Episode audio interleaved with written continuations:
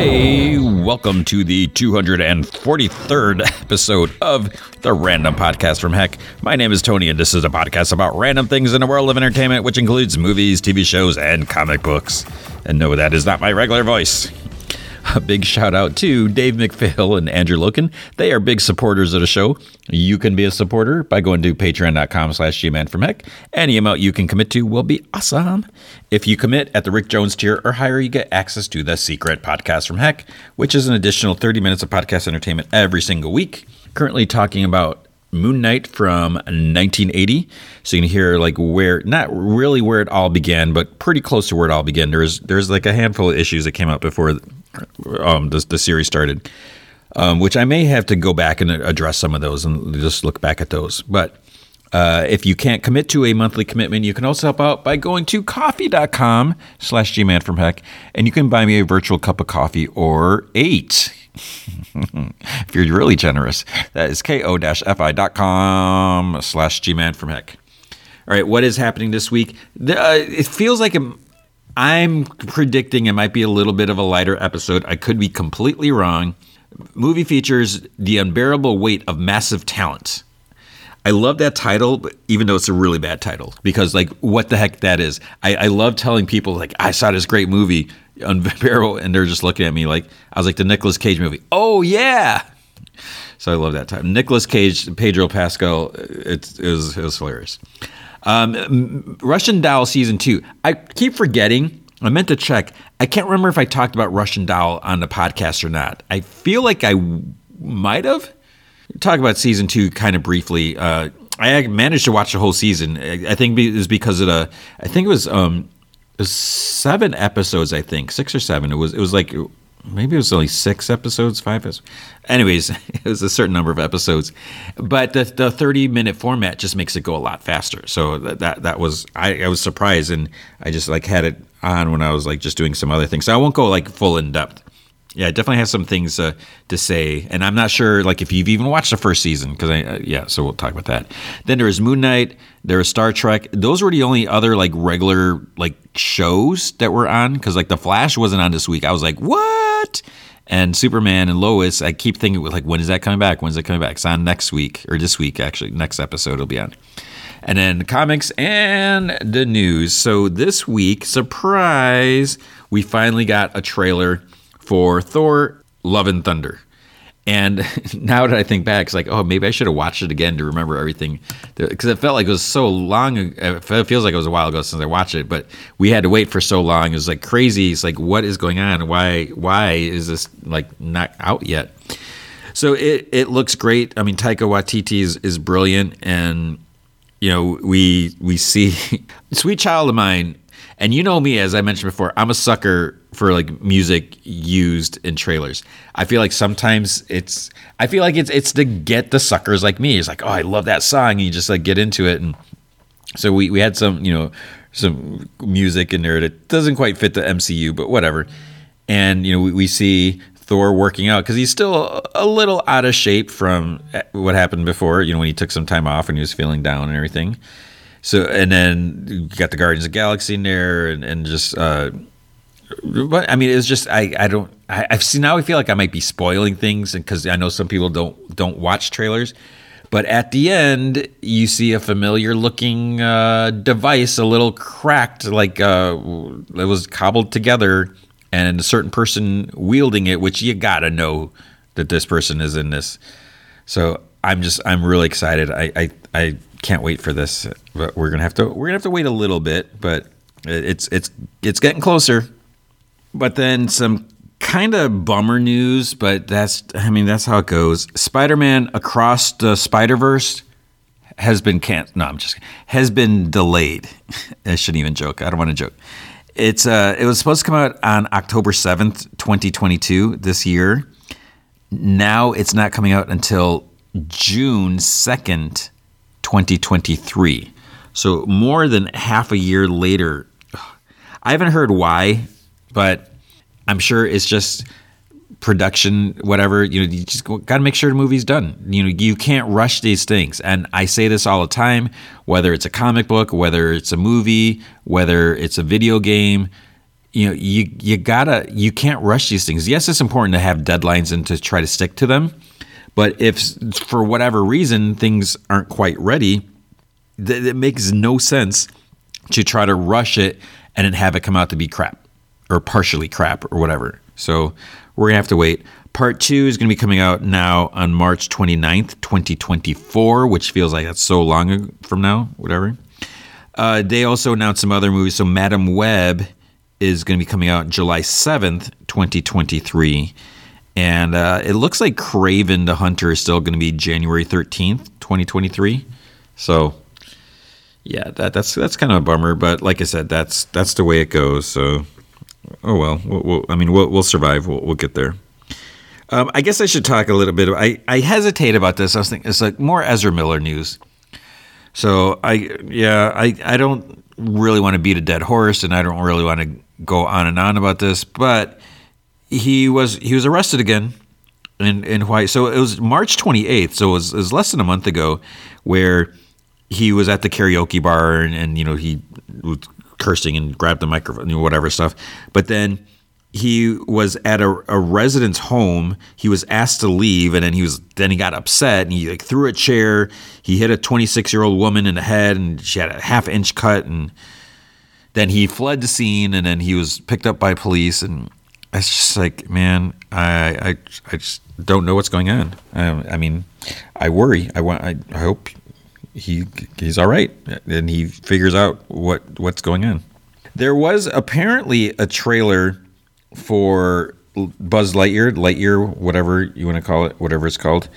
I didn't watch it because the first trailer was all I needed to see to to know. I mean, I I, I know I should have watched it just to see, but but yeah, I just I didn't want to. Yeah, I feel like I didn't feel like I, I had to to see anything more.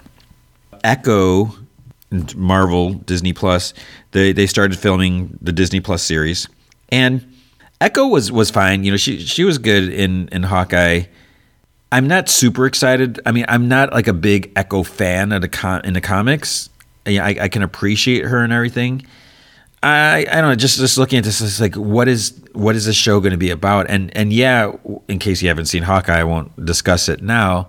But we there you know there's still a bit to see. Like okay, from the last time we saw her the decisions that she made with what she did, you know, we, we can get a little more clarification on that. What happened afterwards and where is she going to go now? You know, what is she going to do? Like, is she going to change everything? And so, yeah, there's a lot to explore, but I guess I'm just looking at it like of all the characters and everything like that. It's like, it's not wouldn't be like my first choice to see, but that's that's cool. I mean, it is important, you know, for obvious reasons that we have the show and and so forth, just to so that that's I mean I'm I'm definitely gonna watch it. You know I'm gonna watch it, but there you go. Netflix. So Netflix is apparently kind of struggling a little bit. You know they they've lost a bunch of sur- subscribers. Not really clear why. I don't know if it's because prices have gone up recently or whatever. But unrelated to the Oscar moment incident, Netflix apparently is canceling Bright Two. I've never seen the first Bright with with Will Smith. Apparently, it, uh, like I said, it has nothing to do with this with the slap, but that's it's not going to happen. I was surprised when they they announced that it was making they were making a second one because I, I thought it didn't get great reviews. It, I think I think a lot of people watched it maybe just because it was Will Smith's Will Smith. I can't even talk. But I looked at it, I was like, I don't know if I want to watch that. Uh, but and I I totally forgot or never knew, I think I forgot, that Max Landis wrote the, the screenplay. He was a screenwriter for the first one. And uh, there's been some accusations against him, you know, before everything. So, yeah, I guess that's not happening. In other bummer Netflix news is there was so Jeff Smith's Bone has has been has been in the talks to be made for, it feels like for for a while. It's apparently not happening and and this is more because of all the shakeups going on. So you know, like a bunch of people were laid off or whatever. You know, closing divisions, restructuring. You know, all of this stuff like that.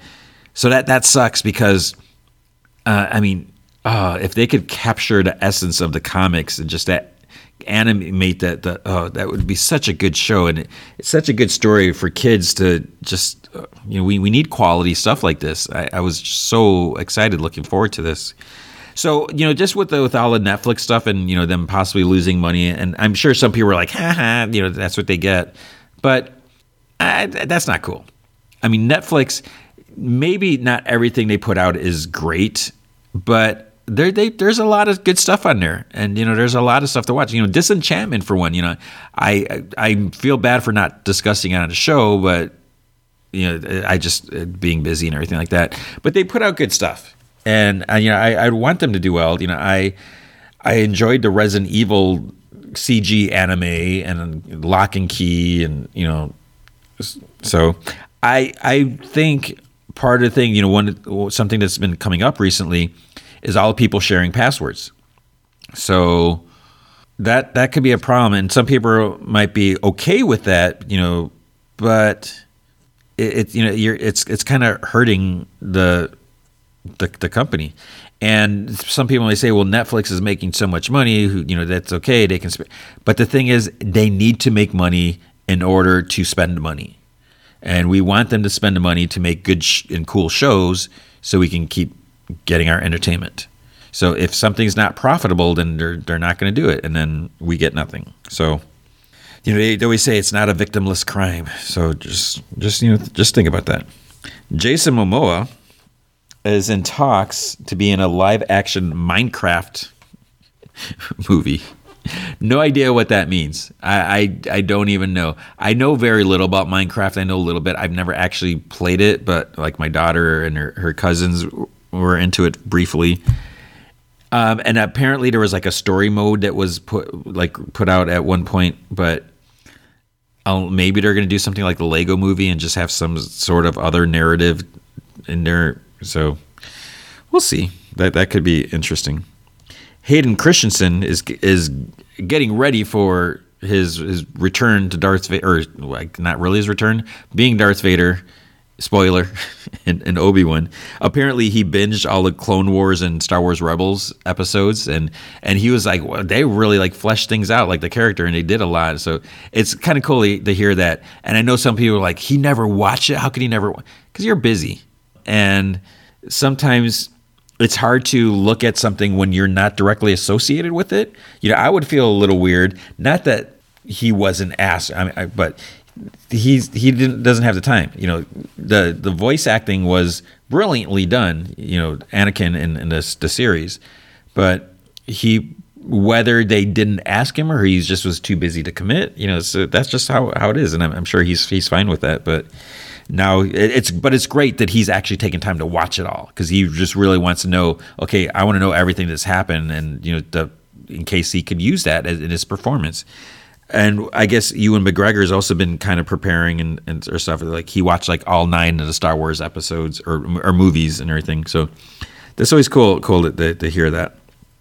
Um, one thing, oh, before so I don't forget, Made for Love is back. Is it this week? it's it's coming back, and I was just like, what?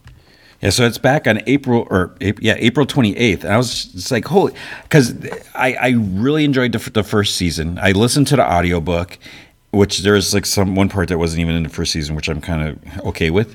I, I think Kristen Milioti is is is brilliant. She's amazing, and when they finally announced the second season, you know, it, it kind of took a while. So I, I was a little worried because there was a bit of a cliffhanger the first season. It would have been fine to end it right there if that's how it ended. It's like okay, but I'm I'm glad there's a second season. I'm really curious to see what what will happen next. But it's just like out of nowhere because you know we didn't even get or I told unless I totally missed it. I never saw like a teaser trailer. I haven't even seen a regular. Tra- There's got to be at least a trailer for it if it's coming out next week. So I'll probably me I, I'll try to talk about that because I think I was a little late to coming on. To I think I I'm pretty sure I talked about that on on here. Man, I can't keep track of everything. You know, 243 episodes. Uh, I guess it's, it's, it's starting to catch up with me. So that that's coming out. So so that that's exciting. Um, what is interesting, I don't have time to listen to a lot of podcasts because I tend to do audiobooks. Which I what I will mention, I guess it's it's kind of news.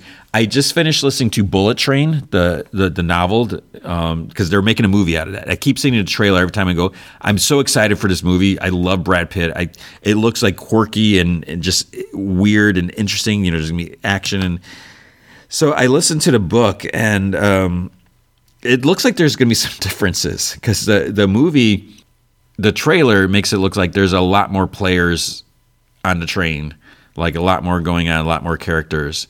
So the book was actually pretty interesting, and there was one character in the book is like, oh my gosh, I was just like, oh, this character is like just shaking my fist. So I, will I'll be curious to see how that how the, the book and and I'll, so I'll talk more about the book. I'm not going to get into it now. Obviously, it doesn't make any sense. So when the movie comes out, you know, we can compare it to. And uh, so I think that's in I think it's June or July, and I forget.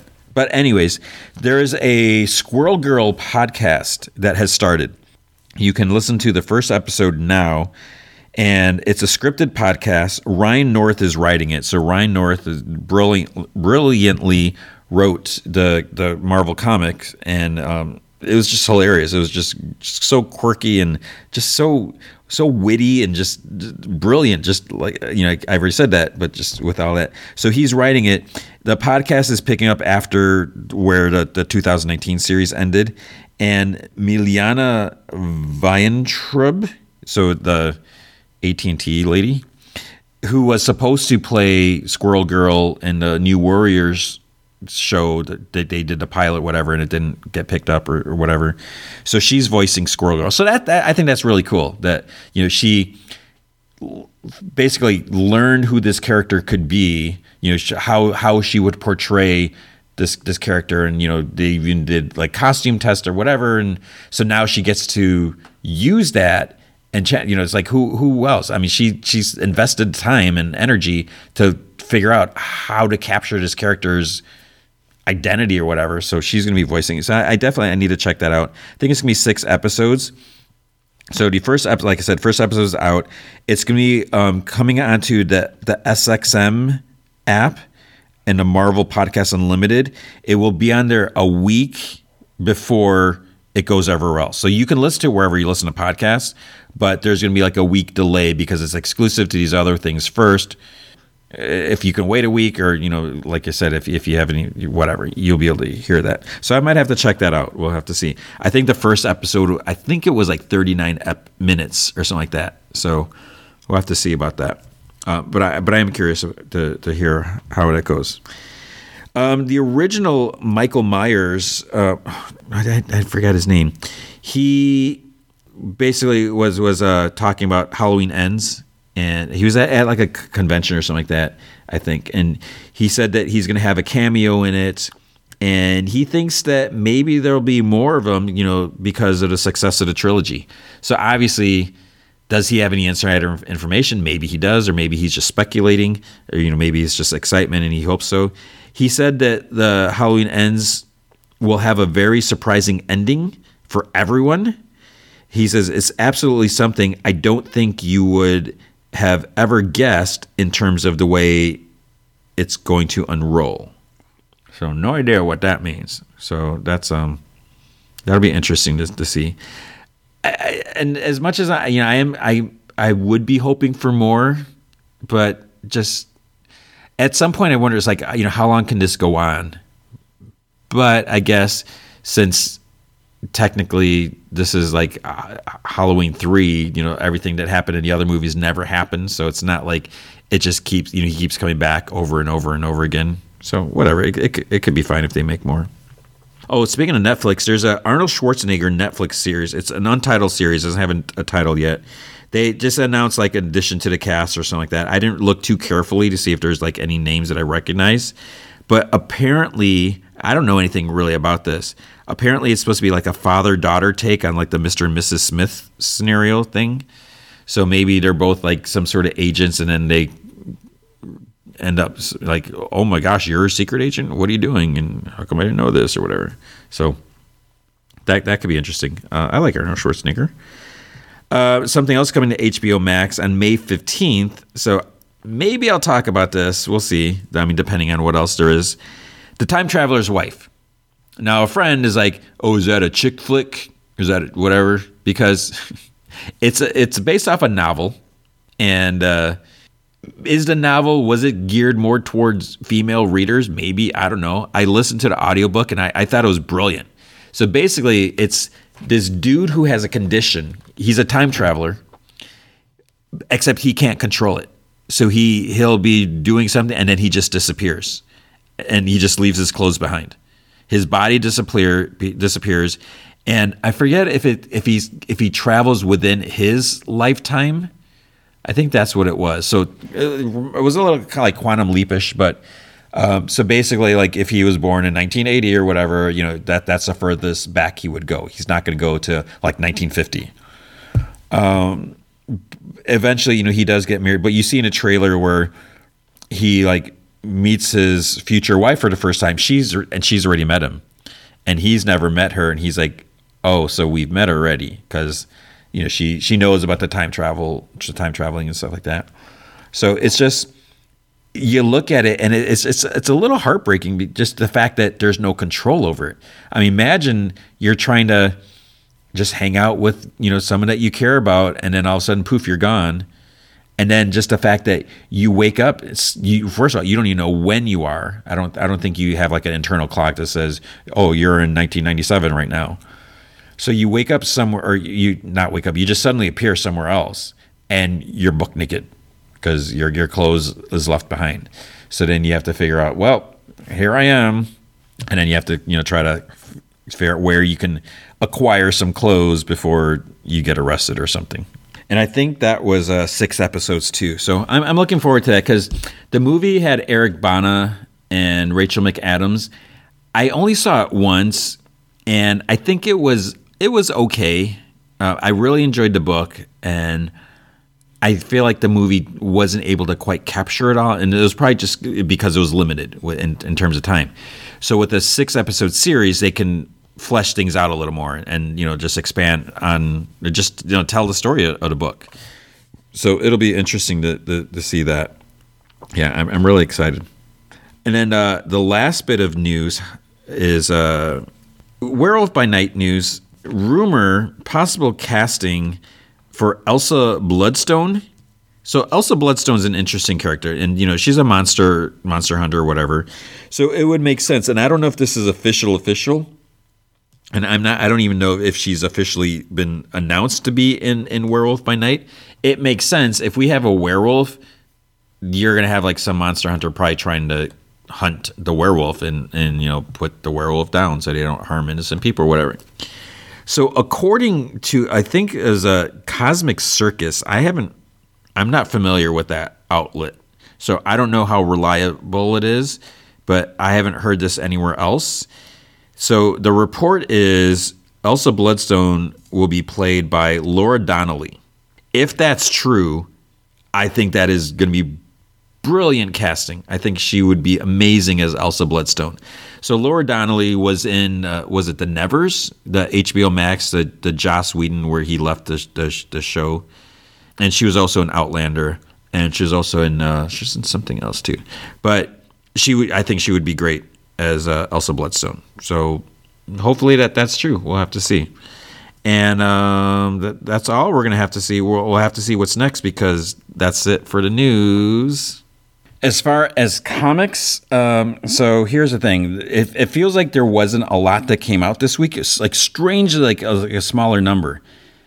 And of course, I didn't read everything that I was supposed to that I would normally have read. Um, so like, because like at Image, there wasn't a whole lot that came out. I'm like, what is going on? It felt like it was a fifth week where you know a lot of times there's there's not that much, but it's like what I'm reading. So like Good Asian number 10, final issue 10 out of 10 came out.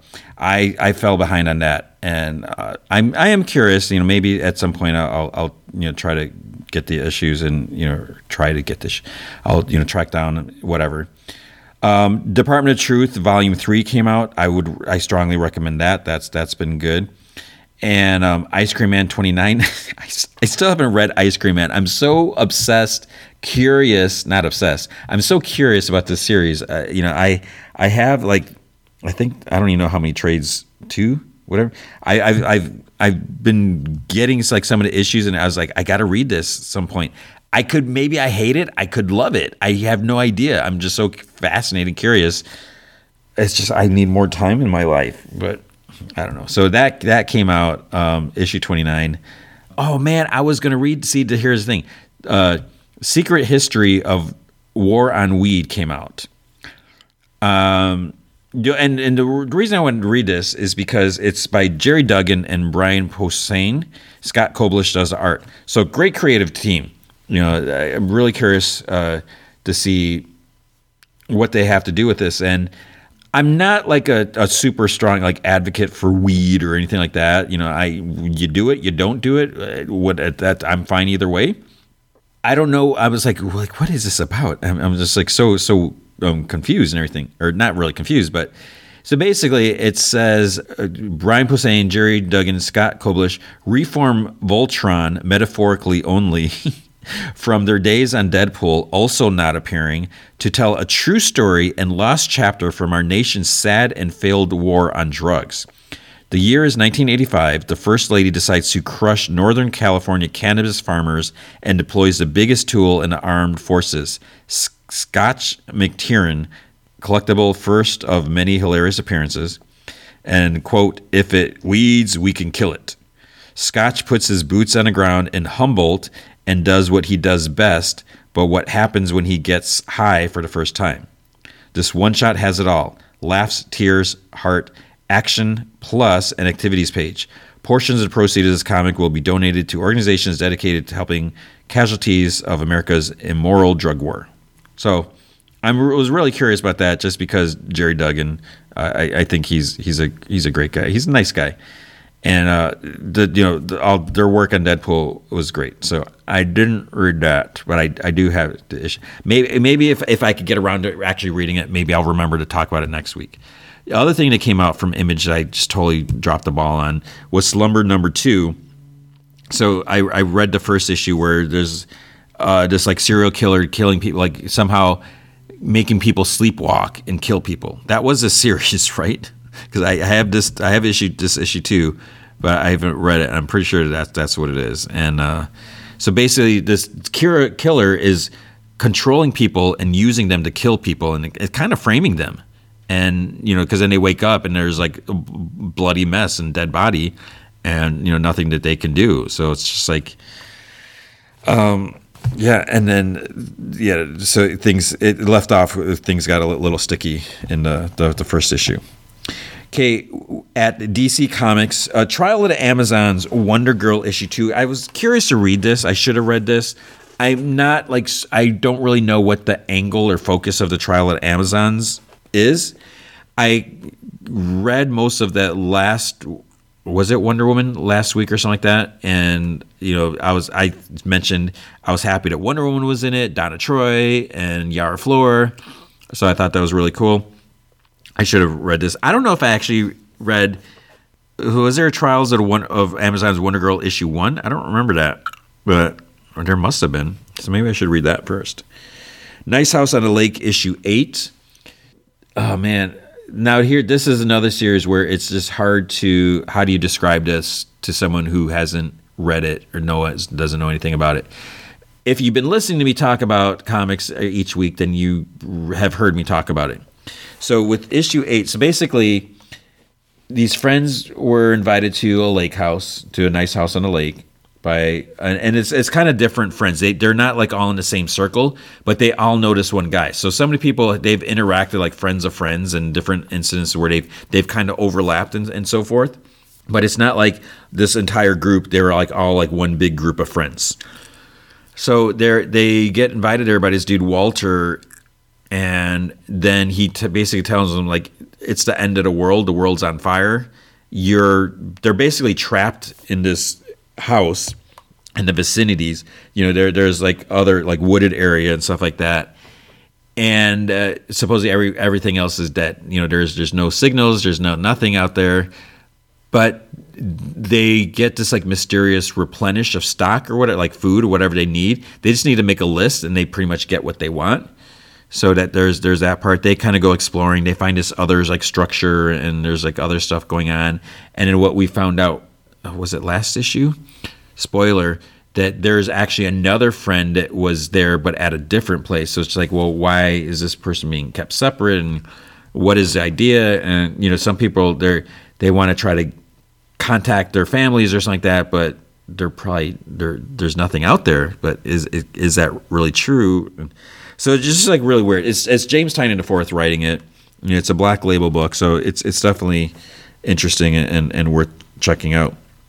Okay, there is also Flash 781. Eh, I'm not really sure how I feel about this so much. It was so we you know we have Wally West because Barry Allen is I don't even know where Barry Barry Allen is now. He's somewhere in the multiverse or trapped or who knows what.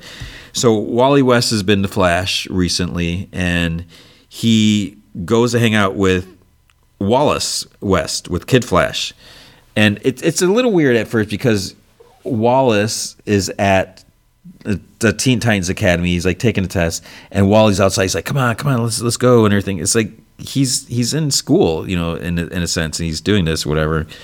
And they just basically go around, and and uh, Wallace is a little grumpy about everything, and and you know, I think Wally's just trying to trying to lighten up, you know, the mood and and you know everything. So it, it was it was okay of an issue. Um, Robin's issue six. So this is uh, the end of the story. We find out more. Who is this original person who says that you know she said she was the first Robin? What is going on? What what really went down with with Batman before Dick Grayson came on the scene and everything? So it was you know it's definitely an interesting story and everything and how everything was laid out. My only problem is the way it didn't feel like it was in continuity. Because you know Nightwing's going around with a man bun, and I don't I don't even know if his hair is long enough to have a man bun in the regular comics. Or it just, it just felt like it was longer here, and you know like Damian's here, and Damian just seems like so anti Gotham, you know, for for the most part, and it was kind of kind of weird seeing like Tim and and Stephanie like in the same place, you know, dealing. And there's like really no. I don't even remember. Did, we see them break up? Like when did that happen? Was that like off panel and like nowhere? So I don't know. We have all that. Um, Refrigerator Full of Heads, issue six came out. So it's kind of the conclusion of storyline. And as I mentioned, I, I really enjoyed Basket Full of Heads, but Refrigerator Full of Heads just wasn't quite the same. I mean, it, it was interesting, but there's there's some things that were just a little felt a little too absurd, and you know like a severed head making its way across like through the woods and you know to get to its its boss or whatever. It just it seemed too silly. Nightwing ninety one. So more on. Uh, basically you know, blockbuster is put a target on dick grayson because you know he's using money that alfred left for him to buy out like all this land and stuff like that, you know, whatever that they were going to use to criminal development, and he wants to make like affordable housing or low, super, super low income housing or whatever, you know, for people and everything like that. So all these people are trying to kill uh, Dick Grayson, but he has a lot of friends and like the Titans and help. So Wally, Wally West Flash is, is here helping him out, and then uh, you know, of course, Barbara Gordon is is assisting and they're going to try to go over this like mythical assassin arranger person and so some some interesting things there. So i, I am I'm, I'm really enjoying tom taylor's run on this. Okay then there was uh, earth prime superman and lois issue two. And when I was, I was like wait what? Issue two? I was like what happened to issue one? So i, I checked this out and it, it turns out it was it was uh it's from this the smallville show but it has art by Tom Grummett. I thought that was really really cool. So Jai Jameson, Adam Mallinger, and Andrew N. Wong are the writers. I'm wondering if they they've written for the show. You know, like why else would we have three writers writing a comic? Maybe I mean whatever. But Tom Grummett does the pencils and Norm Rapmund does the ink. So I was just like, and Hi Hi-Fi does the colors, or does the colors. It's the, the story is fine. You know, I, I enjoyed it, but the the art I, it just why is Tom Grummett not doing like other like bigger books. You know, no offense to this book, and you know maybe I don't know if people watching the show will pick up this book. Maybe I mean that that could be the case, but it was a yeah. I I, I really really dug the art. The story was was nice. You know, we we see like Superman and Lois like trying to celebrate their first anniversary, you know, like through some flashbacks, you know, they're, they're telling the kids the story and, and stuff like that. So I, I, it was fine. Catwoman Lonely City issue three. This is such a good book. So this is written and drawn by Cliff Chiang. And it's basically, you know, older Catwoman, uh, Batman is dead. And, you know, she's, things are just like so wacky, you know, like Two Faces the mayor and, you know, Catwoman is trying to pull a score, but, you know she's older and you know she was in jail for a while and and she's you know teaming up with certain sketchy people like familiar faces that we know. So it's, it's just a really good book and i don't know that's probably like a horrible sell on it but i, I strongly strongly recommend catwoman lonely city. So you should read that. Catwoman 42 uh, i've been i've been kind of enjoying this series. You know I, I was a little like off and on with it before and while I, I kind of feel like this story is, is now starting to not maybe kind of drag on a little bit, but I'm still curious to see what, what's going on. So, you know, Catwoman is taking on a black mask, and, you know, there's this other dude who's kind of helping her out. She's not super crazy about it. She doesn't know who he is, but, you know, he's like killed some people, and she's not like really super cool with that. But it's interesting seeing Catwoman, you know, trying to just take on like the mob people and you know the organized crime and stuff like that. So I, I'm I'm actually enjoying that. Blue and Gold issue eight. This uh, as you, as you're reading it, then it really starts to feel like it's the last episode, like the last issue, and I think it is. So we we have some time has passed. Booster Gold and Blue Beetle, they're helping people out. You know, they're, they're trying to save the world or whatever but they don't really have money. They don't have funding because Ted Kord lost control of Kord Industries, and they're trying to do like crowdsourcing. You know, having people you know pay if they want, but that's obviously not enough because there's so much overhead and, and stuff like that. Whatever. And uh, there's also the fact that Black Beetle is after them and like kind of pulls like kidnaps them or whatever, pulls them out of time and I'm trying to remember, like when the Booster Gold series was out in uh, 2000, late 2000 or late 2000, like eight, nine, 2010. I don't remember when that, that series came out, but I remember Black Beetle being there, and his name is Black Black Beetle, right? I don't don't know if we ever got his identity but then you know we, we do get some answers here and so forth so i don't remember if they changed it or if we knew this before or whatever feel like maybe we did. Maybe i just forgot.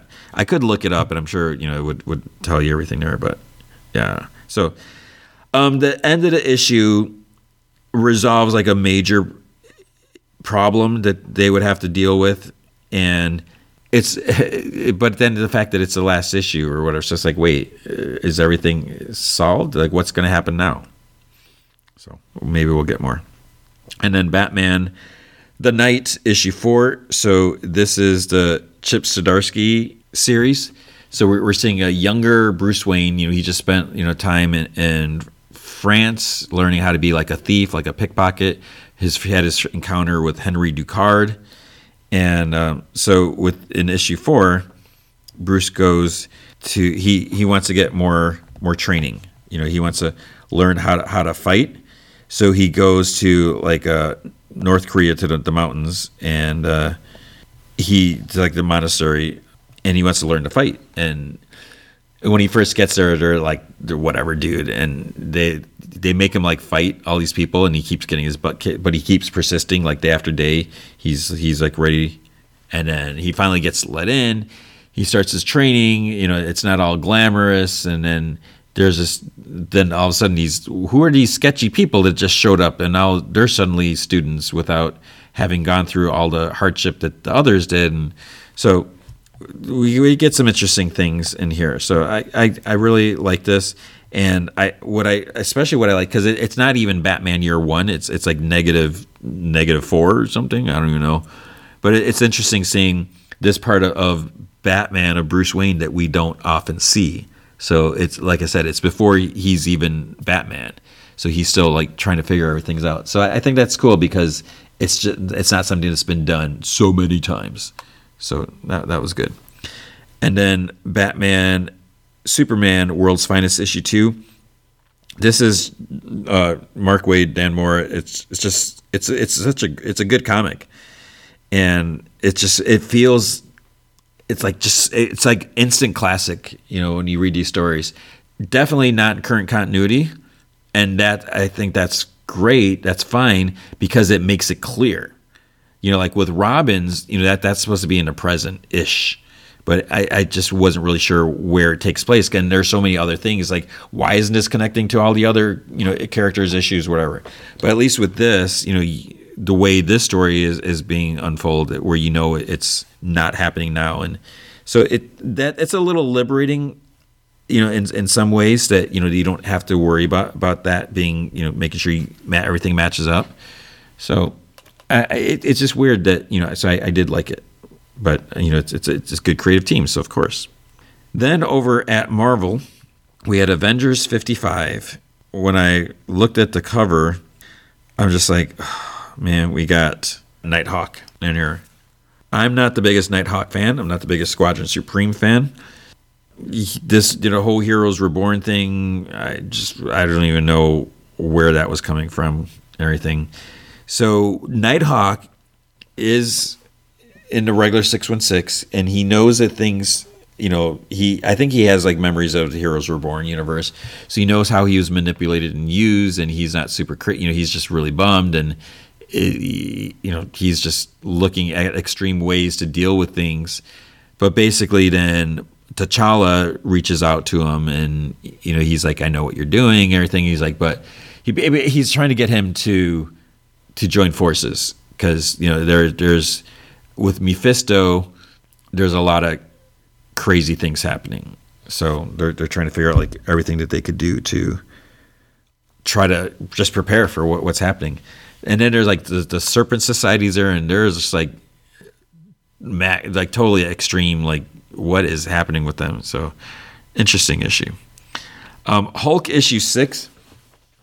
Uh, I don't really know. I, I'm not super crazy about this Starship Hulk thing you know, there are definitely interesting aspects to the story and seeing how Bruce is handling everything, but I don't know, just maybe being the final whatever issue, and it just it, it was just a lot of the same, and and some things just felt like they escalate like super quickly, and it's like, wouldn't there be a little more control over the situation? But maybe not. So it was it was fine and uh, I saw one site like spoil it, like oh meet the latest Hulk or you know whatever. And it's like there's a shown image, and it wasn't really a Hulk. It kind of is a Hulk, but oh, I forgot. Captain America issue zero came out. So this is by Jackson Lanzing, Collin Kelly, and also Tochi Onyebuchi. And the the story basically they're they're going against Arnim Zola. There's a big bomb in New York. It's about to go off. It's about to explode. It's going to change everything. It's going to destroy all these, kill all these people, do all whatever. And eh, so you you got the big crazy bad guy and the big threat, and then Steve Cap Captain America and Sam Wilson, also Captain America, they're teaming together.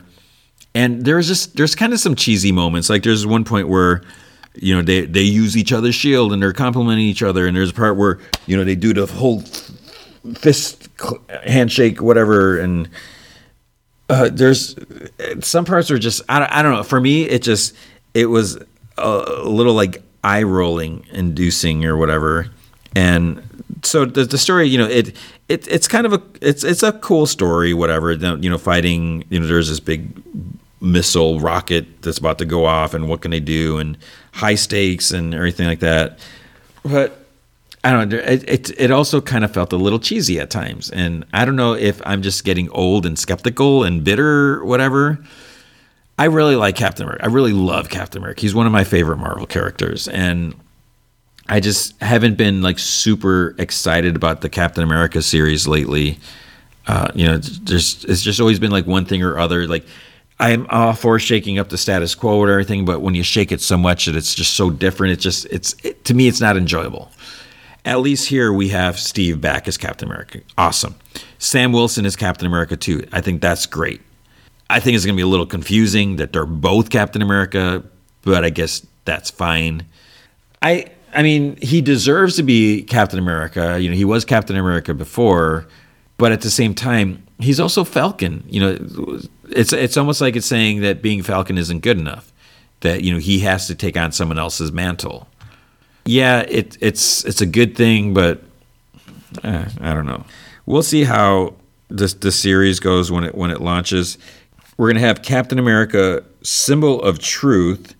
So this is to be by Tochi Onyebuchi and RB Silva, and then there's to be and that's to be Sam Wilson, and then we're to have Captain America: Sentinel of Liberty, which will be by Jackson Lanzing, Collin Kelly, and Carmen Carnero.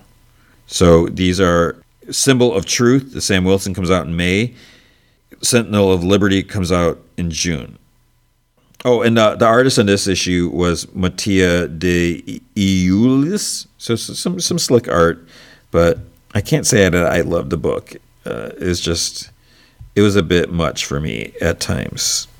Okay, then going back, Shang Chi issue eleven came out. I love, love, love, love, love, love the art. I love Marcus To's art. I mean, there's something so it's so like detailed and crisp, and it's just I just it, I just love seeing how he draws everyone. The story isn't quite super working for me, and part of it is there's just so many characters that I don't know who all the characters are, and I I don't have an attachment to them. So it's hard for me to care like who's like like some of them it's like okay who's good who's not good who's teaming with who and who is going to betray who and who's fighting against who so it's just it's hard for me to get into, but I just I really love Marcus To's art. Then there was Spider Woman or I mean, Spider Gwen Gwenverse issue two, and with this, you know, I, I I was okay with the first issue. I think I I did I like the first issue. I think I did, but this issue I just start it started losing me more and more because we're we're seeing all these different versions of Gwen there's like you know Captain America, Gwen Stacy. There's a Wolverine, Gwen Stacy. There's whatever you know. So it just it feels like it's just too much. And then for some reason they're ending up in on Earth 65, and you know our our Spider Gwen is having to deal with them, and I just I I'm not really sure where it's going. Like what what's the point of all this? And it's when when you take a I mean this is like the problem I'm having with the Miles Morales what if if you're taking a character and trying to say, oh, in this other world, you're going to be Spider Man, this other world, you're going to be Wolverine, this other world, you're going to be Wonder Woman, which is a different universe, doesn't make any sense. But you get what I'm saying. So it's just, it's one thing if you're going to have like Miles Morales. In one universe, he's Spider Man. Another universe, he's just a plain old kid. Another universe, he's a, a piano player, pianist, or whatever. But then when if you're taking one character, you're like in one universe you're in the Fantastic Four, in another universe you're in the X Men. It just for them the events whatever to somehow make such drastic changes that coincidentally makes them take on the guise of another. It's just that seems like just too much of a stretch. I don't know. Um, again, maybe old bitter, get off my lawn. I don't. I don't know, but I'm just having a, a problem with certain things. Okay, then the last issue was uh, Wolverine issue 20. I I kind of didn't really like this because it was Deadpool's in here, and it just it's got that mix because you know Wolverine is so serious, and and uh, Deadpool is just so wacky, but at some points I feel like there's just like too much of certain things happening. So I, I don't know. And I I love Deadpool. I don't love. I really like Deadpool, but it was almost too too much for me. And then at the end, there's a reveal. I'm assuming it's a reveal of potential big bad nasty villain that they're going to have to be dealing with very very very soon. So that's not going to be good for them. And with that, I believe that is it for comics this week. So, like I said, there wasn't a whole lot of comics. So, I, I don't really know what happened, why that was, but I guess that's how it is. Now, watch next week. There's gonna be like like uh, you know 500 comics that I'm gonna have to try to read.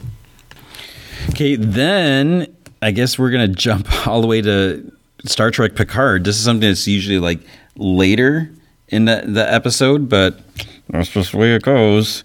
So, uh, season two, episode eight, Mercy.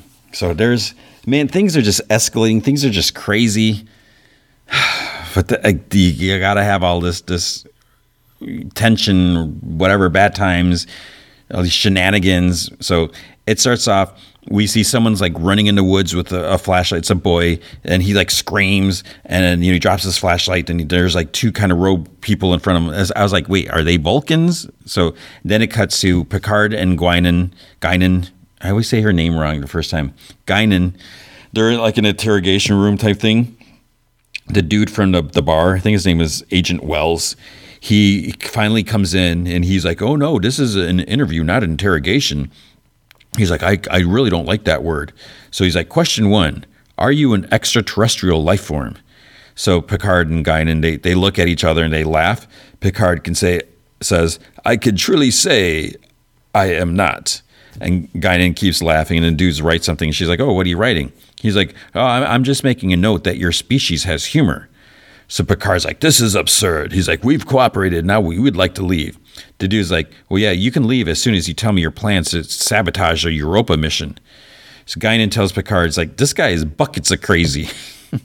then she says that you know this is this must be super off the books. She's like this is a, a, basement with a bunch of broken filing cabinets. She's like that camera she points the camera like in, in, the corner. She's like that's not even plugged in. And the dude like smiles. He's like yeah you're right. This is super off the books. He's like in fact no one even knows that you're here in this fbi field office basement. He's like, and you know, things do tend to disappear down here. He's like, hopes, dreams, and as of today, aliens. So he's like, almost like he's threatening them. Seven and Raffi they check out the dive bar where Jurati was, where she like like broke the window whatever the night before. Raffi calls Rios. He he wants to go to him right away, but Raffi's like, no, no, no. It's like stay on the ship. She so he's concerned. He's that there's a Borg queen loose in Los Angeles, but she tells him to go through all the operating systems on the ship to make sure that that uh, Jurati or Borg queen didn't Borgify anything else. So Seven tells Raffi that they can't trace her. You know, there's no way to detect her, whatever. But Raffi's like, well, then you'll just have to Borg up. And Seven's like, yeah, no cranial implants means, you know, no Borg proximity transceiver. She's like, I can't track her. So Raffi's like, well, imagine you're her loose, you know, on the loose with legs. What do you do? And Seven says sternly, she's like, I don't know, Raffi. I'm not Borg. So they go to talk to the dude, like sweeping the glass from the, the bar window uh, that the Agnes broke, and he says he's like, "Well, I don't want to talk to police," and because he's like, "I see how you know you slap people around." And Seven says like, "You know, we're not police." She's like, "That's why we want to." You know, find her before you know they do, and she's like, she's my sister, and you know we want to get her to a facility. So the guy's like, yeah, I don't know where she's at. You know, she left with some, you know this big dude, you know, with the, the big red beard, you know, big dude, red beard, whatever they went around a corner that, that way. So it's like that doesn't really help them much. Picard tells the FBI dude that, you know, they would love to see the rocket launch tomorrow. And the dude's like, says that, you know, he has a lady friend with the city and she emails him anytime something odd pops up on the CCTV, like when someone shimmers into existence on a downtown street. So he dropped his image in a database and boom, there's a you know on his his uh, tablet there's a shot of Picard from the gala in his like tux. So he's like one of six known trespassers at the Europa gala, and you know he like scrolls through all of them. So he, he wonders why would aliens crash a gala for a, a space mission. Guinan says that you know she's getting breaking terrorist vibes off this dude, not like FBI interrogator ones. So she asks if it's like something else put him in that chair. So she's like, "Tell me, Agent Wells, what makes you the man for this job?" And he says that he's just an old-fashioned, dedicated civil servant. And she's like, "Yeah, you, you probably work a lot, you sleep a little, you come in in your wrinkled suit and your big mug of coffee." She's like, "I'm a bartender. I've seen this you know, your kind before. And she's like, this is personal. And he just kind of smiles. You know, he doesn't really respond to all that. Then to Picard, he he comments, he's like, he, he mentions a bruise on his hand. He's like, that looks like it's from an IV. And Picard's like, oh, I was dehydrated. And he's like, after all, I'm only human. The, and the dude's like, yeah, you most certainly are. He's like, thank you, folks. That'll be all for now. And then he goes to leave. And then Guinan starts talking, but I was my paranoia. My I was like, he left his big old coffee cup there. I was like, is there a recording device or something in there? But she's like, if he believes that you know we're tampering with the Europa mission, then Q has no need to stop Renee from boarding the ship at all. She's like, the authorities will simply scrub the whole launch, and you know we will have broken a future on our own. Then we finally see Kore. So I don't think we saw our last last episode where she made, made a discovery of what her father, uh, Dr. Soong, you know, that he created all these other versions of her. So she's watching another video of her dad, and he's saying, "Frustration got the better of me. I know now this will be the last." And you know, so she's like, "I need to get in there." So she puts on like a, this VR goggles thing to look at like a 3D recreation of his lab to see what he might be hiding. And then Q kind of flickers into into on her VR screen, and he's like, he tells her patience. He's like, "I'm a friend. I'm a fire starter. I'm a living program planted here when I hacked your father's system." So he's like, "I've been waiting for you to arrive at this very moment." And you know, he goes over to like some vials, and he's like, "You're so close to the answers you seek." He grabs one of the vials and he like knocks the other others over. He's like, "So sorry, the others didn't make it." He's like, "Looks like you were the strongest of the bunch." So then he goes to computer and he he um, puts like the the vial like on the sensor thing, whatever. And she's like, "That's a human genome." It's like, "What was he? Am I am I an experiment?" And Q's like, "He created you, but locked you in a prison. I'm sending you to Key. Are you brave enough to use it?" So she takes off the VR goggles. Then she gets a text. An automated voice says that there's a delivery available in an Environ safe airlock. So there's a like a, a almost like a metal box with like a bow on it, and then she opens it. There's like kind of like some smoke kind of like pours out of there a little bit, and then there's this vial in there with like blue liquid and a tag that says freedom. Seven says Raffi, she's like, see, you know, people open up to you when they trust you. And she's like, that guy's face was a map. She, and she's like, no wonder I'm president, you know, in this alternate future or president, whatever. So they walk down this alley and then they see a big dead guy with a beard. And Seven says, she's like, it doesn't mean that Jurati's not in there trying to fight. And Raffi's like, yeah, it says that she's losing. Then Seven says that, you know, she'd want nothing if she were in in the Borg Queen's shoes, she'd want nothing but the connection. She's like, if you felt it, it would be hard to think of anything except you know getting it back. She's like, she hasn't been able to assimilate, or they'd know. So she can't have what she wants. So she tried to recreate that feeling of connection one on one. And Raffi's like, well, why kill him? And Seven's like, because it didn't work. So she didn't feel anything from this one on one. It wasn't enough. So she got frustrated and angry and took it out on on what couldn't satisfy her. Raffi's like, wow, that's incredibly spot on. And Seven whips around. She's like, can we not? She's like, that I can access her is not impressive. You could just be a little less happy that I'm defective. And Raffi's like smiling and stammering. And she's like, what a jerk. I mean, Raffi's kind of rubbed me the wrong way sometimes, but she's being like just it's almost like she's being cruel to to Seven, and and they're like they're pretty close. It seems like it seems like they're friends. Then Raffi's like, okay, I'm gonna try not to take this personally, but then Seven interrupts her. She's like, you manipulate. Everyone has to be exactly where Raffi wants them. You think we don't see that, but we all do. And Raffi's smile like suddenly vanished. So it's like, yeah, take that. And Seven gets distracted and looks at something behind Raffi, and she's like, oh, this must be the, the dude's phone. So Seven's like, what what's in cell phone batteries? So Raffi takes it and scans it with her. She's like lithium ions. She's like a stabilizing metal, high energy storage. And then she's like, whoa, whoa. She's like, hey, are, are, are you all right? So Seven says that when you're simulated, the Borg inject you with st- stabilizing metals so that your body can handle the nanoprobes. She's like, I can still remember the smell. She's like, I was six. I can taste it now. And Raffi asks if they can't contain her, are, are they going to have to kill Jurati? But before Seven can answer, they hear like a loud like banging or something like that. So they go to check it out. Several cars lined up with like their hoods up and like the engine's all smoky and a little melty. So Jurati's there and she pulls like something out of like the engine, like must be the battery or something like that. And then she hears Raffi and Seven come up. This part was a little silly. She jumps up starts running across the back of the, the cars, and there's like maybe like eight of them lined up.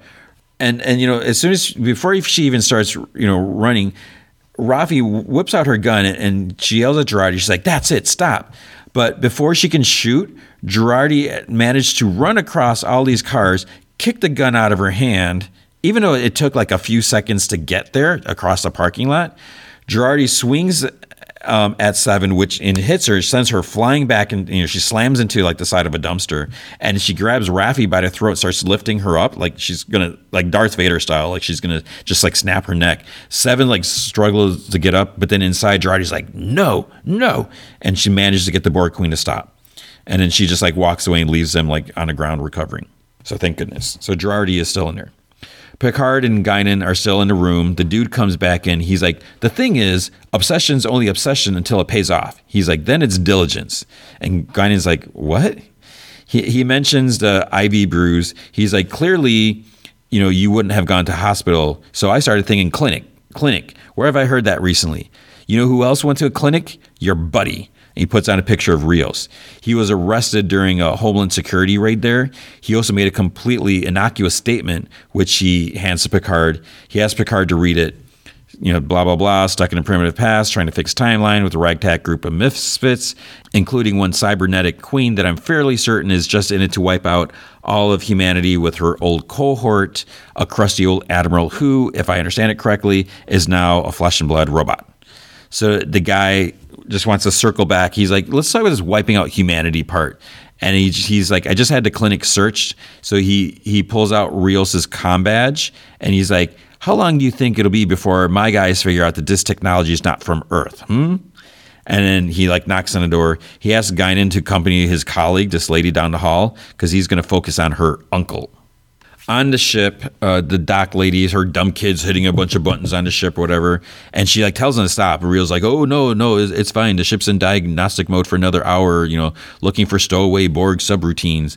So then they look at him, and he he takes them to like the food the food maker thing, and he tells them that they can ask for anything they like. So the dumb kid Ricardo, he's like four cakes, and she's like Ricardo, and Rios just keeps like chuckling. I was just like, oh my gosh, this is just ridiculous. So then he talks to Doc, and he's like, you know, what's what's your your life like? And she's like, chaos. You know, she works so much. When she comes home, she just lets Ricardo stay up watching TV in her bed. And she says that you know she had a different upbringing. You know, she had boundaries. She was reserved, and she. But then she's asking about him. She's like, you know, I've saved your butt several times. I would like to, you know, know more about, you know, have more of you in my memory banks or whatever, since I'll probably never see you again. So he says that he'd like to think that they saved each other. And in Spanish, she's like, this was kind of weird. She's like, pretend we're married. And he's like, whoa. She says, you know, we to spend every second together. Now it feels like a business partnership. We talk but don't talk. Then we we get stuck, literally. Driving to a family for Christmas, we break down so I'm just like, where's this going? So she mentions, you know, they go to a crappy motel. She starts thinking of having a, an affair with someone from work. At the bar, he tells her something about himself. They've known each other for 10 years, and it brings her to tears. She never knew that.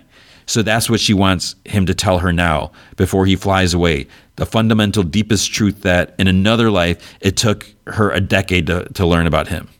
And it's just like, what? What, what do you get? It's like, okay, I barely know you. You want to know my deepest, darkest secret? We're Like, what?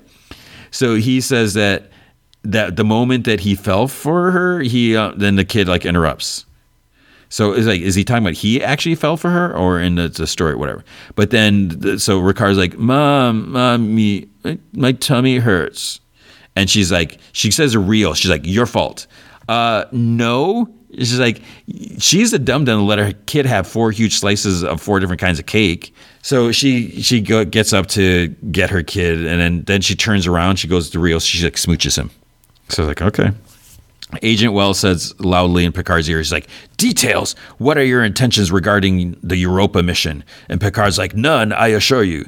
And Wells like, Well, you know, he's like, I'm not naive. I know that I'm outbrained. He's like, you found Earth clearly, you know, you're eons more intelligent. He's like, but listen, everyone has pain receptors. And he's like, the alien tech, he's like, paperwork's been filed. He's like, other people know about it now. So start, you know, talking to me is as good as it gets.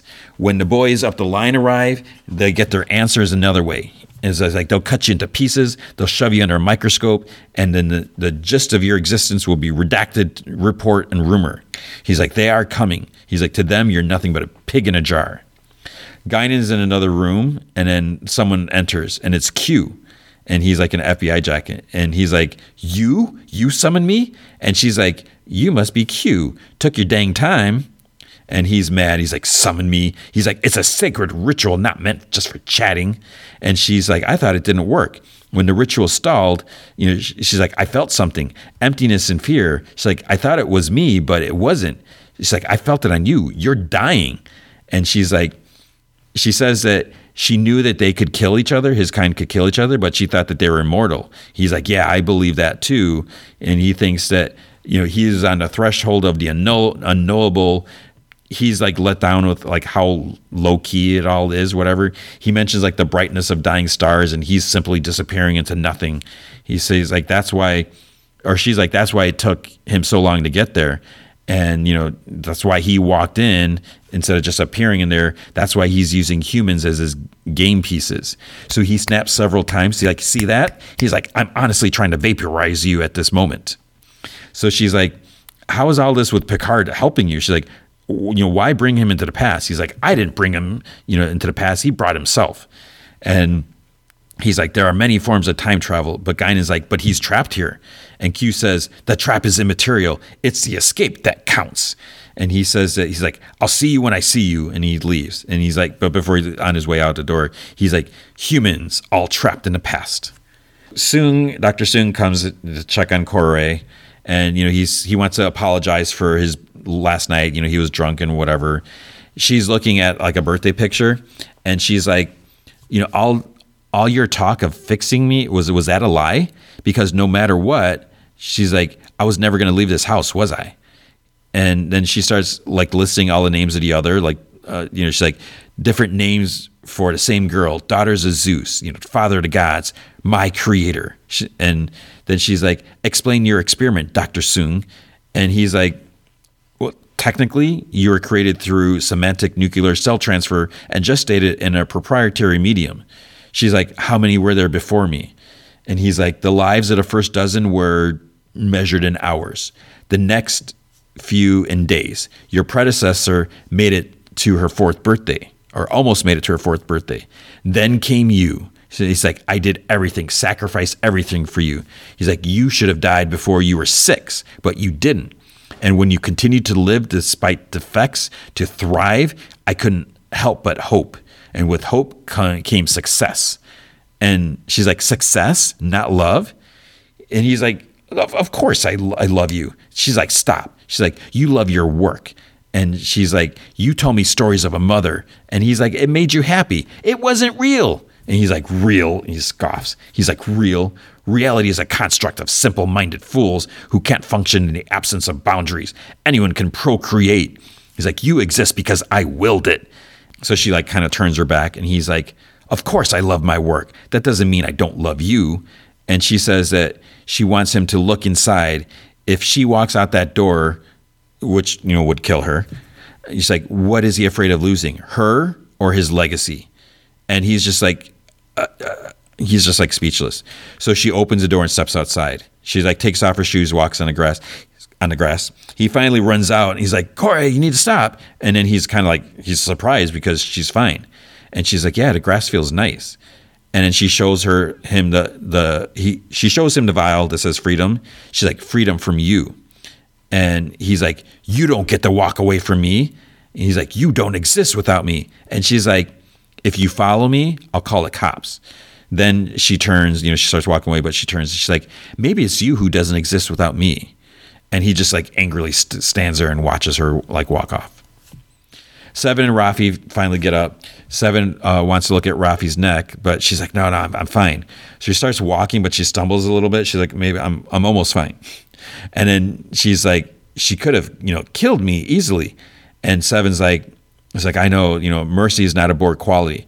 So Rafi says it's a Jurati quality. And Seven's like, she's still in there somewhere. So the Borg Queen will use metal from the car batteries to make nanoprobes so she can assimilate. Then what? Seven says she doesn't know, with imperfect metals comes imperfect assimilation.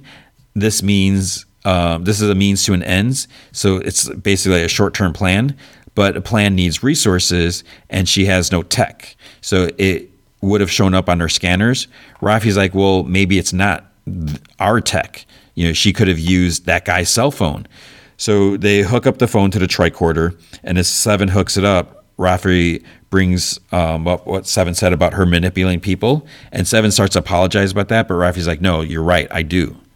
So she thinks back to this conversation she had with Elnor. Um, you know, she was like, I think she's working on Seven's ship or something like that. He said he got a message from the the people that he was with before or something like that. So he's like, yeah, I can go back and repay my debt. I, would have to put off Starfleet for a year, and you know, but then I could do this. And she's like, wow. She's like, I thought you were going to follow my footsteps. She's like, I thought that was a plan. And she's like, you know, that place isn't you anymore. She's like, but if that's what you want to do, I'm sure it'll be fine. She's like, I don't know. You know, it's, it's your life. So like, oh my gosh, you are such a jerk. Oh goodness. So then, and back in the whatever present, she tells Seven that she's the reason Elnor stayed at the academy because you know she couldn't lose him too. So she's just totally selfish. And of course, because of all that, he's dead now. He stayed for her, and then he died in her arms. They they look at the search history of the phone, and then they're like, what could she be looking for there? And Seven's like whatever she needs. So we have to wait to see like what. Soong is is he's sitting drinking, and then someone enters the house. And of course, he thinks it's it's uh, Kore, Kore, but it's really Jurati. She's like, I assume a lecture on the futility of resistance is not going to be necessary. So Soong asks if he's like, Am I dreaming or is this a nightmare? And Jurati says, Ultimately, that's up to you. So Wells asks Picard why was he at the gala. Then he's like, you know, the launch is in 19 hours. He's like, if you don't give me something now, I'll call mission control myself. So then the lights and electricity kind of flicker off for a second, and you know, but, but then back on. Then it happens again. Guinan's like talking to Picard, like mentally, or whatever, and she's kind of flickering but so you know he's the only one that can see her. She's like all humans are stuck in the past. And she's like she says it again. She's concentrating. Blood's like dripping out of her nose. And she's like stuck in the past. Then the lights stay on. And picard's like stuck in the past. And he's like i know a haunted man when i see one. The things we hold on to. The pieces of emotional shrapnel that drive us all our lives. What is it for you? What is your moment? What am i to you? He's like perhaps an exchange of truths well says that he's like you he's like okay he's like you're the thing I've waited for my whole life to come face to face with. You're the thing in the night. You're the monster in the dark. So it goes back to the flashback. This is what happened at the beginning of the episode. We see the boy in the wood. He's calling for Maggie, his dog. He has a flashlight. Then he hears something. So he goes to check it out and he sees a couple of Vulcans, but he freaks him out. So he turns a run. He like slides down a little bit. They follow him. He's whimpering. He's running. He falls. Picks up his flashlight, turns it on, and they're there. And then one reaches out and does like the mind meld thing with his hand. So Well says that he trapped him that his whole hand was going to pull his eyeballs out. His fingers were were going into like through his skin. Then they just vanish, just like Picard, like in, in the the CCTV footage. He's like at that moment he knew he wouldn't walk to Earth like other people. If they were there then, they'd be back. And and here he is. Picard asks him to show him like what he did with his hand.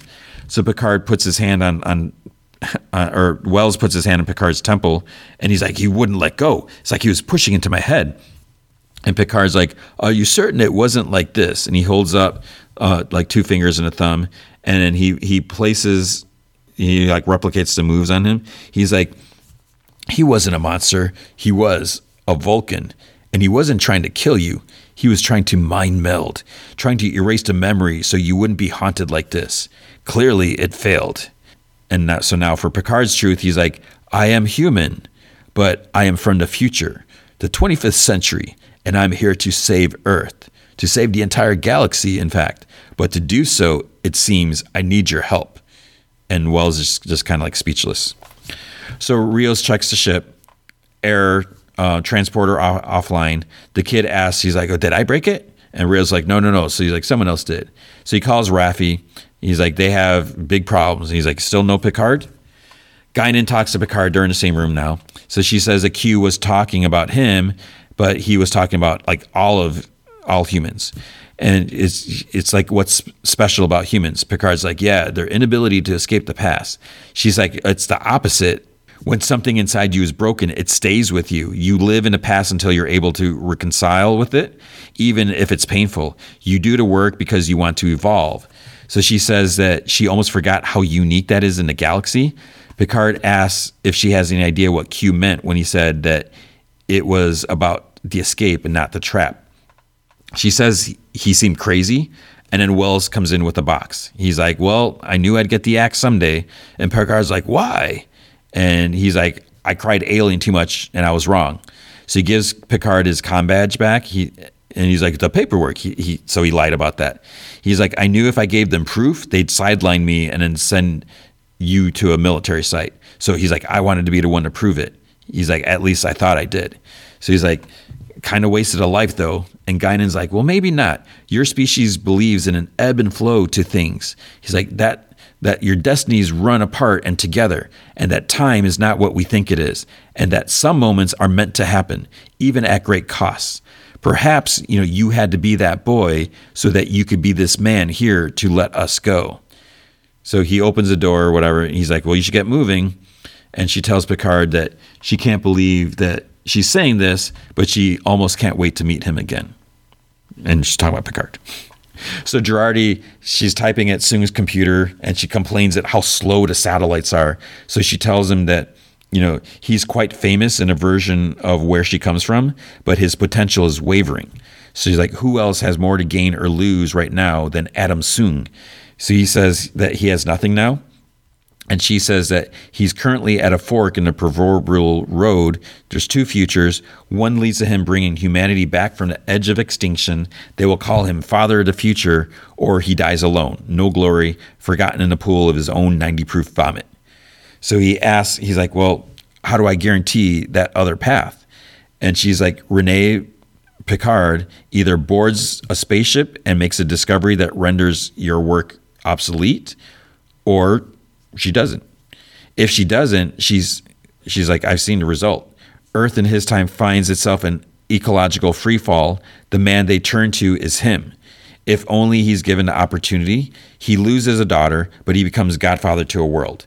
And she asks if there are any more moral testers that she should know of. And he's like, he says that he can get them into the mission control. And she says that she's like, first things first, there's a man who will stand in your way as he now stands in hers. And Soong's like, Picard? And she's like, very good. So she wants him to deal with Picard. Raffi like curses Picard because they're reunited. She's like, where have you been? And then she cuts him off. She's like, you know, Reel said the transporter's jammed. So the interrupt code is Borg. So they have a Borg problem. Jurati says that she can get Soong face to face with him in a matter of minutes. She can also provide him with appropriate means to dispose of him. Raffi says that Jurati's with Soong and that they know where she's headed. Seven says that there's only one reason Jurati would want to like, you know, mess with the, the transporter. So Soong asks what does she need from him? And she says that his records indicate that he has access to raw the raw ingredients she needs. Once she has a ship, she can or he can have his legacy. Picard says the Queen is coming for the ship. Seven says that she wants a 400 year jumpstart on assimilating the galaxy. Picard says that they have to defend the ship if they are to make their way home, so they'll use Tallinn's transporter. Guinan says, Good luck. Seven says, you know, she'll be assimilation ready. If she's coming for the ship, she's not coming alone. So, so then we see Soong talking to some general dude. So he's borrowing several soldiers. So most of them are like ex special forces, of course. So they're supposed to be like the best of the best. One dude um, asks if someone's going to tell him what the heck is you know they do they want with him. So Jurati just walks up to him. She's like, "Don't worry, it only stings for a moment."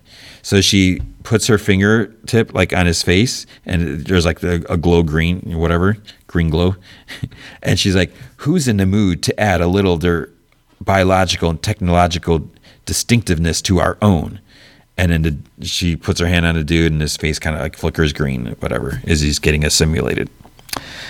That's the end of the episode. So it's I don't know how I feel about all this Borg Queen stuff. I mean, it, I guess it's a little different, you know. Because on the one hand, I feel like you know Borg is like the big baddie. It's like holy crap, Star Trek Next Generation Borg. There's oh man, but here obviously it's it's tamed down a little bit, so that that could be a good thing. You know, I feel like they were like getting used too much in the original Next Generation. Like they kept popping up. It's like okay, we get it. Everyone likes the Borg as villains because they're so evil. So this is different, but it's almost just like, oh, man. And I don't know. I, I, I almost find a Borg Queen a little annoying. So we'll see where this goes. And and the whole Picard and, and Guinan being arrested, it's like, was that really necessary? What what did that really do? And it's like, okay, so now you just told this dude all these secrets. Hopefully he's gonna be cool with it. I guess they read him wisely and found out that, you know, he can be trusted or whatever. And then and I don't even know what Rios is doing with the doctor and the kid, why he told them everything. It's just it's just almost getting to be too much. But other than that, I mean, it, it is interesting to see how like what's going to happen. You know, are, are they going to be able to get, set everything back right, or is are some things going to be messed up? So we'll see. And I think there's I think it's ten episodes in the season, so I think there's there's still two more coming. All right, and now Moon Knight, see episode four. It's there's it's only this first season so okay, let let's pause. We're we're in the second half now, and I'm really, really, really not sure how I feel about the show. I mean, I I love what Oscar Isaac's doing. I love the the complexity of everything. Sometimes it it, it feels like it's just being weird and confusing to make it weird and confusing because that's how it, it that that's what the the focus is. I know that's not the case. I know there are tons of Easter eggs that I'm not seeing. And, you know, uh, it, uh, sometimes it's days later, I, I might think about something or hear about something and, or, you know, see something on Reddit. I mean, there's so much stuff on Reddit. And uh, I, I think on the one hand, yeah, I'm trying to, to keep my my love for the character separate from the enjoyment of, of this version. Yes, this is not by no means an accurate comic book portrayal. It's not. It doesn't have to be. No, I mean, there's so many differences between MCU characters and and their comic book counterpart. That's fine. You accept that as long as he's not like an alien from another planet. You know, it's it's like they haven't like drastically changed things. So the the little minor things it makes it interesting, keeps it fresh. You know, if you have a pure 100% adaptation, while that could be cool and exciting, it could also be a little boring or a little um, less surprised, less excited because you you know everything that's going to happen. So it you know it's always I, I always enjoy like if I read a book like a novel and then watch the the movie adaptation just to see like what's similar and what's different and you see how something might relate to the original source and you know it, it you know it builds your enjoyment and you know and enhances it. So with this it's a little different. And one of the things I've been thinking about, you know, strangely, is there's like so much like merchandise coming out. So on the one hand, it's like I should be like super excited that all these like Moon Knight Funko Pops or whatever, and are you know, but part of it also, I'm looking at. I'm still not really sure how I even feel about the new costume because it's it's like we've barely seen it. Is is how it feels. And then now, you know, apparently Moon Knight can't even be summoned. You can't summon the suit anymore. So there's like all all this strangeness and everything, but it's it's fine. And you know, I, I but don't you know, don't get me wrong. I am enjoying the show. It's just it's kind of weird and and different. And I, I think part of me, as I I'm sitting, I'm totally like analyzing my thoughts now, which is weird that you know you would think hey tony how about you like prepare what you're gonna say before you start recording? But but no i don't work that way. That that would be too easy right? Too, that would make too much sense. But as i think about i think part of me is a little bummed that there's only six episodes that they're you know marvel disney whoever is so adamant that this is a limited series. So that that's kind of a bummer. That's kind of a letdown because you know i would love for this to continue and everything. And you know, more than, you know, six episodes is like nothing. So yeah, it's possible he could turn up elsewhere. Maybe he'd get his own movie. Maybe he would appear in something else, or you know, I, I don't know. Part of me is like hoping, you know, when this Werewolf by Night special on Disney Plus comes out, that he would pop up in there. You know, it would be make perfect sense. But, anyways, yeah, I, I know Oscar Isaac's super busy, so that's the downfall of hiring him for this role is you know he's not going to be able to commit to it. But you look at like other people they're busy too and they make it work so whatever. You know i am enjoying the show but the, this, the other strange thing with this episode is i'm trying to think about this. So my what i've been doing and and, and hopefully this isn't boring you know here it's it's i'm like going on going on five minutes of just rambling but i'm just sharing my thoughts what what the way I, I've been watching the first you know three episodes is I'll stay up till midnight. I watch the episode just for one because I'm so excited to watch it, and two, you know, I want to avoid any spoilers when I wake up the next day and head to work or whatever, you know, on social media, and because there's certain outlets that. Of course, they spoil everything. They, it's like they'll put it in the headlines. They'll screenshot something. It's like, man, you are such a jerk that you know you're. It's one thing to be excited about it, but when you're looking for clicks or views that you you know like spoiling something isn't news.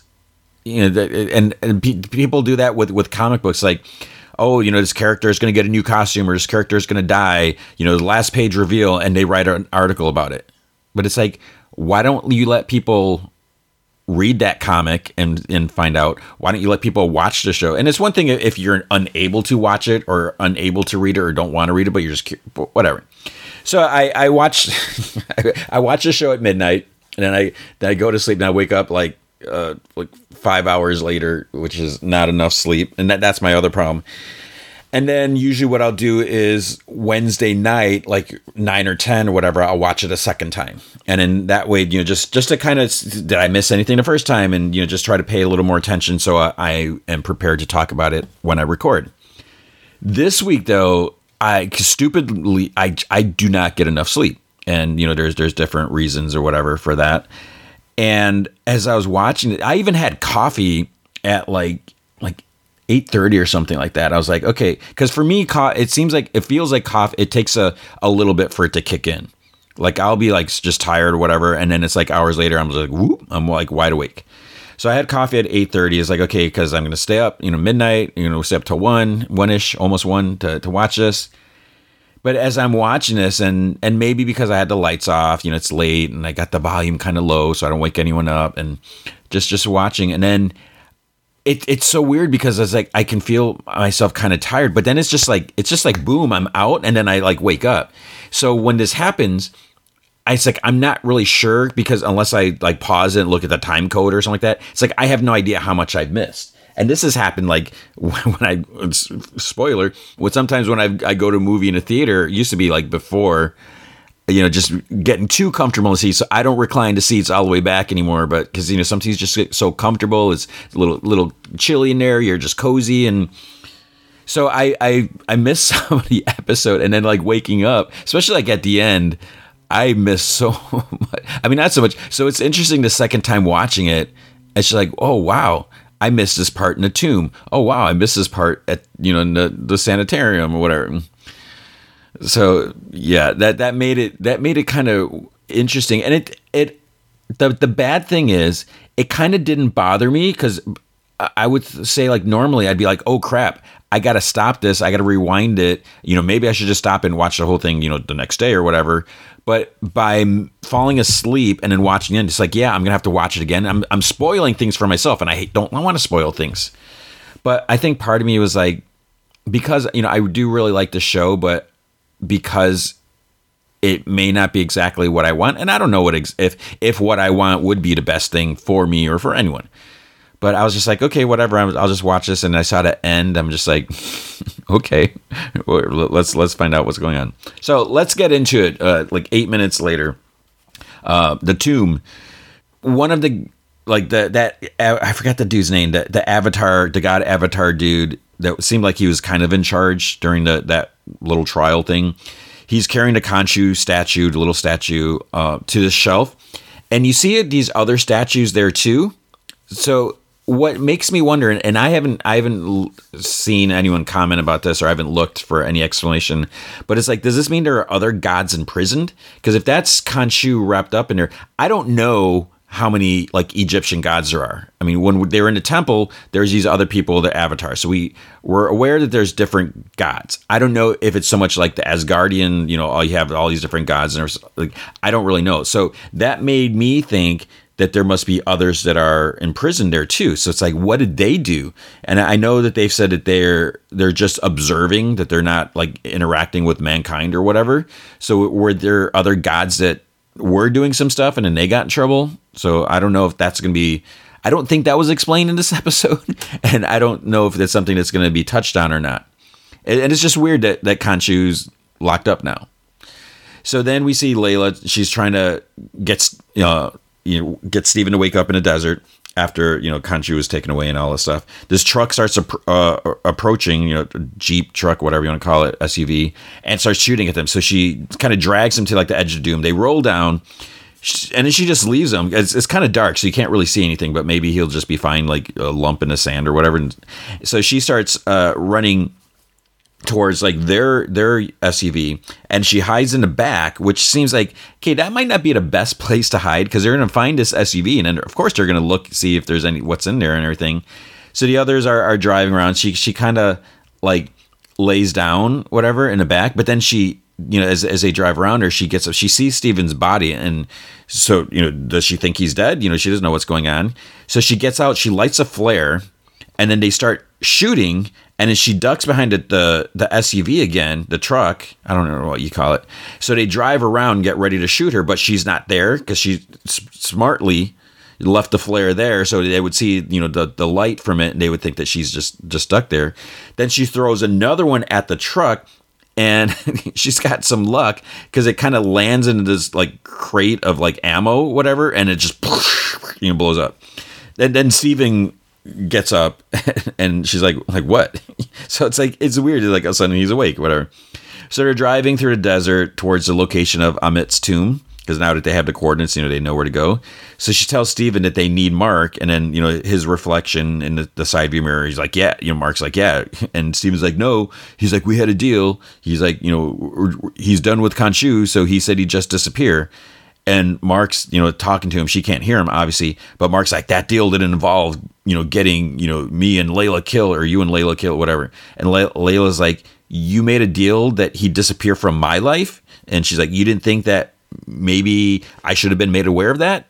And Steven's like, oh, well, hadn't he disappeared from your life already? And then she kind of agrees. She's like, yeah, okay, whatever. So he says that uh, she she says something like the suit was his best feature, and he doesn't even have that anymore. So that that seems kind of wait. So it's like, did she only like Mark because he had the suit? it's like I don't know what what she really meant by that. And Mark's talking to Steven, and he's like, you know, he's like, give me give me the, the body. He's like, this is a suicide mission, but Steven's like, no. So they make it to like some mountains or whatever. Uh, so they, they get they start going by foot. They reach the tomb location, but it looks like everyone must be inside already because there's like no one on the surface. You know, there's even like some camels there, and Mark or Steven's like, "Hello." so they they have to find a way to beat them to Ammit, but it's like, well, how long have they been in there? So they they start looking for supplies and and you know different tents and stuff like that. And Mark starts talking to Steven in one, and he's like, you know, you look you look scared. And Steven's like, oh, I'm not. And Mark's like, well, you should be. He's like, without Khonshu, there's no more suit. There's no more healing. There's no more power. And, you know, Mark's like, I've done this before. And Steven's like, well, then, you know, so have I. You know, it's the same body. He's like, there should be muscle memory or something. And Mark's like, I don't think it works that way. And he's like, you know, just remember you're not alone. And Steven's like, yeah, I, I know I'm not. He's like, I have Layla. He's like, she's got my back. And Mark's like, are you in love? Are you in love with my wife? and then you know they, they bicker a little more and, and seems like you know don't worry i got this so layla finds some supplies in another tent and then the camera shows uh, i wasn't really sure what this is it, it shows kind of like a bloody blade or some tool in the sand like behind some crates so I wasn't really sure what that was. So Steven's excited, you know, to, to go in a tomb. He's like, you know, I've been waiting my whole life for this. So they're they're standing close as they get ready to down, you know, like with like harness rope or whatever to to, to belay down or whatever. And then she's like, "Oh, you even smell like him," which it's like, well, they're, the same body, of course. So she kind of moves to kiss him, and then Steven blurts out, "Mark is trying to protect you from Khonshu," and she's like, "What?" And he's like, "That's why he's been pushing you away. He thinks Khonshu wants you for his avatar, and he won't let that happen." And he's like, I'm sorry, you know, I just felt you should know that. And she's like, well, it wasn't his call to make. And she's like, I don't need his protection. She's like, what I need is honesty. And you know, honesty seems to be more of a Steven thing. So then he's like looking at, then he like kind of like awkwardly kisses her. It's like it doesn't look like. I mean, whatever. I'm not a kissing expert, you know, necessarily. I'm not going to say I am. You know, I've I've I've done my fair share of kissing over the years, but it was just it seemed a little weird. But then at first I wasn't like, wait, she. But then she was like, okay, she was all right with it. But then she kind of pulls down or pulls back, and she's like, uh, I mean, she says she's going to go down first, and he kind of like watches her go down with a grin or whatever and and then his fist like smack he punches himself in the face.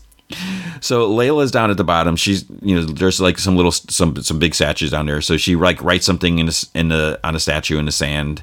And then Steven he basically stumbles down with like a pretty hard landing. He's like oh you know wish you hadn't seen that or so but then he's in awe over these giant, giant statues. And he looks at her marking. He's like did you do that? And she's like yeah it's for my father. You know he would have loved it down there so they they go deeper, and there's a maze, and she's he's Steven's like, yeah, amazing. makes a joke with her, but then at one point, the point she's like, there's six paths, and you know, Layla, Layla notices bullet casings, and so she's like, you know, what would they be shooting at? Steven starts drawing like on top of this like a flat surface, this like table, pedestal, stone, whatever, and then you know she's like, oh, it's the Eye of Horus, and he he's like, yeah, the royal symbol protection in the afterlife. So Layla marvels at the resources that it would have been needed to build all this. And and she's like, you know, Ammit's final avatar was a pharaoh. And then she's like, you know, does does he think this is a map? And he says, yeah, the Eye of Horus is also the eye of the mind. Yeah. He's like representing the six senses, six points. So you got the eyebrow. So he's like going over it. That denotes thoughts pupil sight, obviously. The point here, he points when he's like uh, hearing, and then he's like smell, touch, and then the long line that you know that goes into spiral is the tongue. So Layla's like the avatar would be Ammit's voice. In this other chamber, they see like drawings, like you know hieroglyphics or whatever on the wall, and Layla says that they're Heka priests, H E K A, and they're they're priests entombed to protect the pharaoh. So Steven's like, what the heck's a hecka? and then she's like, you know, they're sorcerers of their time, so they've been down there for century. Steven starts uh, kind of gagging and and asks if there's like fresh blood on a, sarco- sarcophagus, and there's like with chunks of meaty bits. So they, they look, and Steven's like, wait a minute. He's like, he's like, I'm I'm just saying what I see, and I see lots of bones and blood going that way. So there's like some like blood streaked on the floor. He's like, so I'm just thinking, like, what if there's maybe another and then he sees it opening up higher, so he climbs up. He finds more stuff. It looks like like a freshly filled uh, canopic jar with like snake skins and self regeneration. So I was like, I don't know what's going on here, like what all this stuff is. So he finds a way that they could go, but there's just like some gunshot in the distance. So he's like, you know, we should probably hide. They hear a noise, and then this dude's body is is placed like on a the big pedestal. It's like I actually I can't remember if it was like sarcophagus or something like that, but they place a like a, a body there where and Layla's just like ducked around a corner. So it's like this altar or something like that. So the person has a blade and starts to cut the victim. You know, we don't see who's doing this, and it's like maybe slicing out organs because it just like reaches and like pulls something out. So Layla tries like scooting away, but it's like, wait, is there more than one or is it the same one? And it kind of looks like is like is their skin like bluish or something? Is it just shadows of the light? So Stephen um, gets seen and starts, you know, climb. That it, it, starts climbing towards him, like climbing up to, Adam.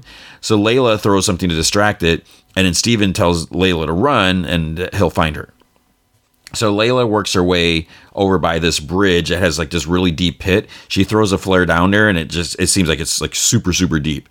So then she gets grabbed and like pulled back, and she's struggling with, with, like this old creature, whatever, and she shoves like a flare in its its eye socket, and it shrinks, and they like like fall over into the pit. So it's like, oh crap, she's gone. But then there's like a thud, but she managed to like grab onto the ledge or something, of course, and you know she pulls herself back up. Across the way, like she sees Harrow standing like in this doorway. So it's like, what what is he doing now?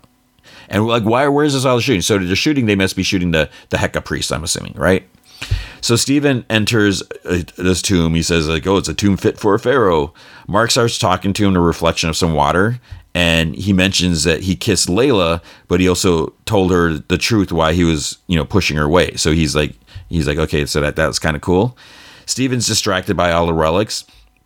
Then he sees something that can't be right. There's uh, Macedonian writing on the wall, or I think that's what he said. So he thinks he's looking at the long lost tomb of Alexander the Great, and he because he apparently called himself an Egyptian or something. I don't know. I don't know my Alexander the Great history. Harrow starts talking to Layla from across the way. He says that she handled that beautifully, and she's like, "Why do men like you feel it necessary to be so condescending?" And you know there's more like gunshot in the distance. Harrow starts rambling on. He's like you know egyptian gods walk among them. He mentions Ammit's scales that they achieved their judgment by revealing to him moments of sin and pain. So he mentions the agony and all this stuff and he says you know mark still hasn't told her the truth and she says for she's like well go ahead. And harrow says that you know he read his scales and you know the scales do not lie Mark is uh he's pushing the top of the sarcophagus open, so this is supposedly Alexander the Great's tomb. There's like a mummy with a scarab and some other stuff in there. So he, he says that Alexander was the voice of Ammit. So he apologizes to Mr. Great and rips off the the wrapping over the face, and he like pries open the jaw and he starts like reaching in with like disgust. And Mark's like, you know, just keep, keep reaching then cuts to Harrow. Harrow tells Layla that her father was murdered by mercenaries, and you know no one knows who they were, do they? And she's like, "Are you saying that Mark was one of them?" And you know he's like, "You said it. What do you think?" So Mark remembers everything that happened that day, everyone who died, but one man stands out, a man with a, a fuchsia scarf. So um, like some scarab details, whatever, handmade, made by his daughter, perhaps. And she's just looking at him, and she's like, "Are you done?" And he's like, "I do hope you find closure." So she walks off and he yells at her. He's like, "Wake up!" And you know, some of his men come up from behind and said they found another way. Harrow's trying to say that Mark was there when her father was killed. So did he do it? We we don't know yet. Stephen re- still reaching in, and he pulls out this little statue. So I don't know if it's a statue of Ammit. Then Layla slowly walks in. He holds it up. He's like, "Layla, we won!" And she just walks without talking. And and she's like, "Can he hear me?" And Stephen jokes, uh, he's like, "Oh, Alexander's can't hear you, whatever." But you know, she's obviously talking about Mark. She's like, "What happened to my father?" And she's like, "I'm talking to you. I'm talking to Mark." So Mark kind of like flickers in, and he's he says that he's like, "We have to go." And she tries stopping him, like asking what happened. He's like, "We have to leave right now." He's like, "I'll explain everything. I swear." And she's like, "Did you kill Abdullah El Faouli?" So it's her father. And Mark's like, "Of course not. Of course I didn't." She pauses and says, "But you were there." And he's like, "I I was there. Yeah, I was there." And she's like, "How did he die?" So Mark kind of hesitates. He's like, "My partner got greedy and he ex- executed everyone at the dig site. I tried to save your father, but I couldn't save him." And I she's like, "No, but you brought a killer right out to him, right?" And then she like kind of shoves him, and he just nods. He's like, "Yeah." He's like, "He shot me too." He's like, "I was supposed to die that night, but I didn't die that night." And I should have. You know, I, I tried to tell you since we, you know, we first met. And then so she like laughed. She's like, that's the reason we met. You just had a guilty conscience. And then he's like, they're here. So he, tells her to find another way out while he holds him off. He grabs like this golden axe, axe or something like that from, from Alexander's sarcophagus. Harrow, like nine or 10 armed dudes come in and he's like, just you? He's like, I remember the first morning I woke up knowing that Khonshu was gone. The quiet was liberating. You're a free man. And of course, with that freedom comes choice. And right now, you have a very important decision to make. He asks, uh, you know, he says, okay, as a, a dude with a rifle comes closer. And then he grabs, Mark grabs the, the rifle, hacks at him, hacks at another dude to his right, throws an axe at a third, and then Harrow pulls out a gun, shoots Mark in the chest. So Layla's like kind of hiding and she like silently like screams. And Mark like stumbles back slowly. Harrow raises a gun and shoots him a second time. And Mark falls back like in slow motion because there's like water like around a sarcophagus. And then Harrow whispers, I can't save anyone who won't save themselves. So Mark, it, at first the water is kind of like it's not that deep, you know. He's just kind of sitting there, but but then it's like, wait, is this not real? Because then he starts sinking into the water and then he starts plunging into darkness. So now this, I think, you know, this isn't obviously really happening. This is where things start getting freaky. There's this kind of like white light that kind of turns into like a flashlight or something, you know, from some other dude. So then there's this um, kid is with like some white dude with long hair, and they're in the jungle. And the, the kid, he's not really a kid, but he's just like younger. So he goes to rest and he hits this lever. This hanging skeleton plops down, and like the kid kind of screams. The dude, he's like, "Oh, it's all right." And he says, "This is what happens to those who come to, who choose the path of greed." And he mentions the statue, statue of Coyolxauhqui or something like that, lunar god of the Aztecs. And the kid's like, "You're Doctor Stephen Grant," and the dude turns around, "Maybe so, but you you've got pluck. Now let's see what we can find on our friend here." And then then the the shot kind of turns into like a movie being watched on a TV. There's this big white room and there's like dude with like long hair. He's calling out bingo numbers. He's like b22 and there's people of different ages races genders. They're all like kind of sitting around. Some are like eating jello. There's dude with like his cupcake cart comes up. Um, admire some lady's drawing. I think the lady i think it might have been donna from the the gift from the museum i think she was in this scene but like she's drawing like I, I can't remember if like it was like a bird, so like maybe it was was Khonshu. So Mark is uh we finally see him. He's like in a wheelchair. This lady comes up to him, says that she you know she changed the movie, and um the, the it's it's Layla. She says that you know it's been five times this week. You know it's a lot, right? Mark tries talking, but he can only moan. And then she looks at his bingo card. She's like, "You won." She's like, "We won." So she holds it up and she says that she won and she whispers, she's like, I'll share it with you this time, I swear. So Mark kind of looks at his reflection window and he whispers, Steven? And then he stands up and says it again, but then he falls on his face and, and he drops. He there's like a, he had a Moon Knight action figure, so his right leg is strapped to the chair. So kind of like when his foot was strapped to to the bed when he would go to sleep. So then this nurse dude lifts him back up into the chair and you know he stares at the action figure on the floor. You know, Mark, Mark, or Stephen, Mark, whatever. Then you hear Arthur, Arthur saying, "I know that you're having a great deal of difficulty being able to differentiate between what's real and what's in your head. I hope you don't mind, but I took the liberty of borrowing the film you brought." Tomb Buster. So you see it like on, on, videotape. Arthur continues like, you know, it was fun to see that my old VHS player still worked. He's like, how many times would you say you've seen that movie? Approximately and he's like, you know, I like the villain. So you, you can start to see that it's Harrow as a doctor. He's, you know, he's wearing like a sweater vest and glasses. His hair, I think he had shorter hair too. And, you know, he says that he doesn't think too many people have seen that movie based on the production value. Mark tries talking, but Arthur says that, you know, he's sedated because of his own behavior. He's like, oh, it'll wear off soon. And he tells Mark that, you know, they don't live in a material world, they live in a psychic world. Oh, and the other thing is this shot, this office that you you see. So in the second second episode was that the suit up episode. So when when they're running away, when Stephen and, and Layla are in his man cave, and he's like, you know, I'm gonna die and, and whatever, and you know, before he gets like knocked out the window by the the, the jackal thing, that room is the same as as this as his office here, except the totally different lighting. But you can see kind of like I think there's kind of like a fireplace and just like the shutters are like by the windows and just the way the, the glass, the frame the window. So it's it's like the same thing. So it's like that was really cool. And these are like so that's what I was saying. There's like all these little things which I'm sure I'm missing like so much, but whatever. So he says that they're only able to make indirect inferences about the nature of reality. He talks about like a pen and perspective. Mark looks around and he sees, you know, there's Harrow has like a white cane. You can also see like he's wearing his wicker sandals. Mark starts saying that it reminds him of, and Harrow asks, he's like, What, your past? Of Stephen? And Mark slowly asks, he's like, You know Stephen? Harrow says, Of course, but, you know, I want to talk to Mark right now he talks about their sessions and about him getting triggered, whatever. Mark looks at a, a, statue and there's you know there's a picture like on a wall of the countryside town from like the first episode. He's like, I can't help you if you don't help yourself, which is what he said, you know, right before he sank into the water. Mark looks at him. He's like, You shot me. You shot me. And he tries getting up out of the like the regular chair he's in, but then he falls to the floor because he's sedated, whatever.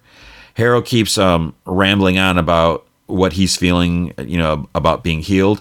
And Mark uh, smash he smashes like glass on, on a door with his elbow and he like you know he goes to leave. There's more egyptian artifacts are appearing in the office and he he looks and there's like two orderlies grab him but he bites one um, like the hand of one he elbows the other. He runs through the hall ducks into this random room and he sees like a sarcophagus in there and someone's yelling in there to to get let out. So it's like at first i'm like is that steven but then um, so, so steven's there so he comes out. They hug each other. So then Steven's like, "How's this possible?" So we have literally we have two Oscar Isaacs on screen. We have Steven and Mark there. And then in this other room, there's like another sarcophagus is kind of kind of like shaking. Mark sees it, but they, they keep walking. So obviously, right? This is like all ever ever anyone talks about on Reddit is like that's got to be uh, Jake because we still we know there's another persona and in this one, it seems like Jake is the violent one, but they don't let him out. They just, uh, you know, Mark just sees it and they just keep walking. So then something big enters. oh, it goes through his door. It's like a hippo and kind of like Egyptian fancy guard. And then like a woman's voice. She's like, hi. And then Mark and Steven look at her and they both scream. And that's the end of the episode. So that's that's where it ends. So it's kind of weird that they would both scream I mean, they they talk. They both see Khonshu, a, a dude with like a floating bird skull, but there's a, a a talking fancy dress hippo, and they freak out. So one thing I did look up. So apparently, maybe the hippo is Ta Ta'uret. So Ta'uret is supposedly the Egyptian goddess of childbirth and fertility. That's what I read online. And I don't know if that's true. I don't like I said, I don't know much about Egyptian gods. So it's it's kind of like that this must mean that there's like all these Egyptian gods that just didn't do it that haven't been doing anything, kind of like the Eternals. So like when you know Thanos came and threatened everyone, that they're just like, well, that's humanity's problem. I have no idea what a goddess of fertility and childbirth has to do is it with the, the birth of you know after they're killed and coming back. I really have no idea no idea what's going on. And uh, um, yeah, so so there you go. And if you've read like Jeff Lemire's run, you know that Mark at some point, at one point, you know, he was like in a hospital seeing all this stuff and led to believe that his whole life was was a lie and everything. And so with that, you know, it wasn't quite obviously it wasn't the case.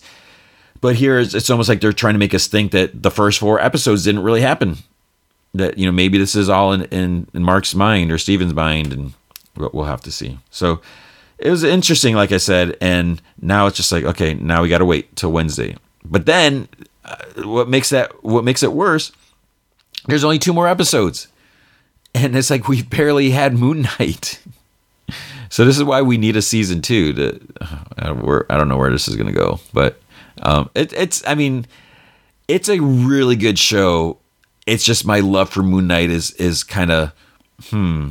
But I'm I'm deeply fascinated with what they're going at, and you know it's brilliant production. You know, just the way everything it's they're doing. It's such a great job.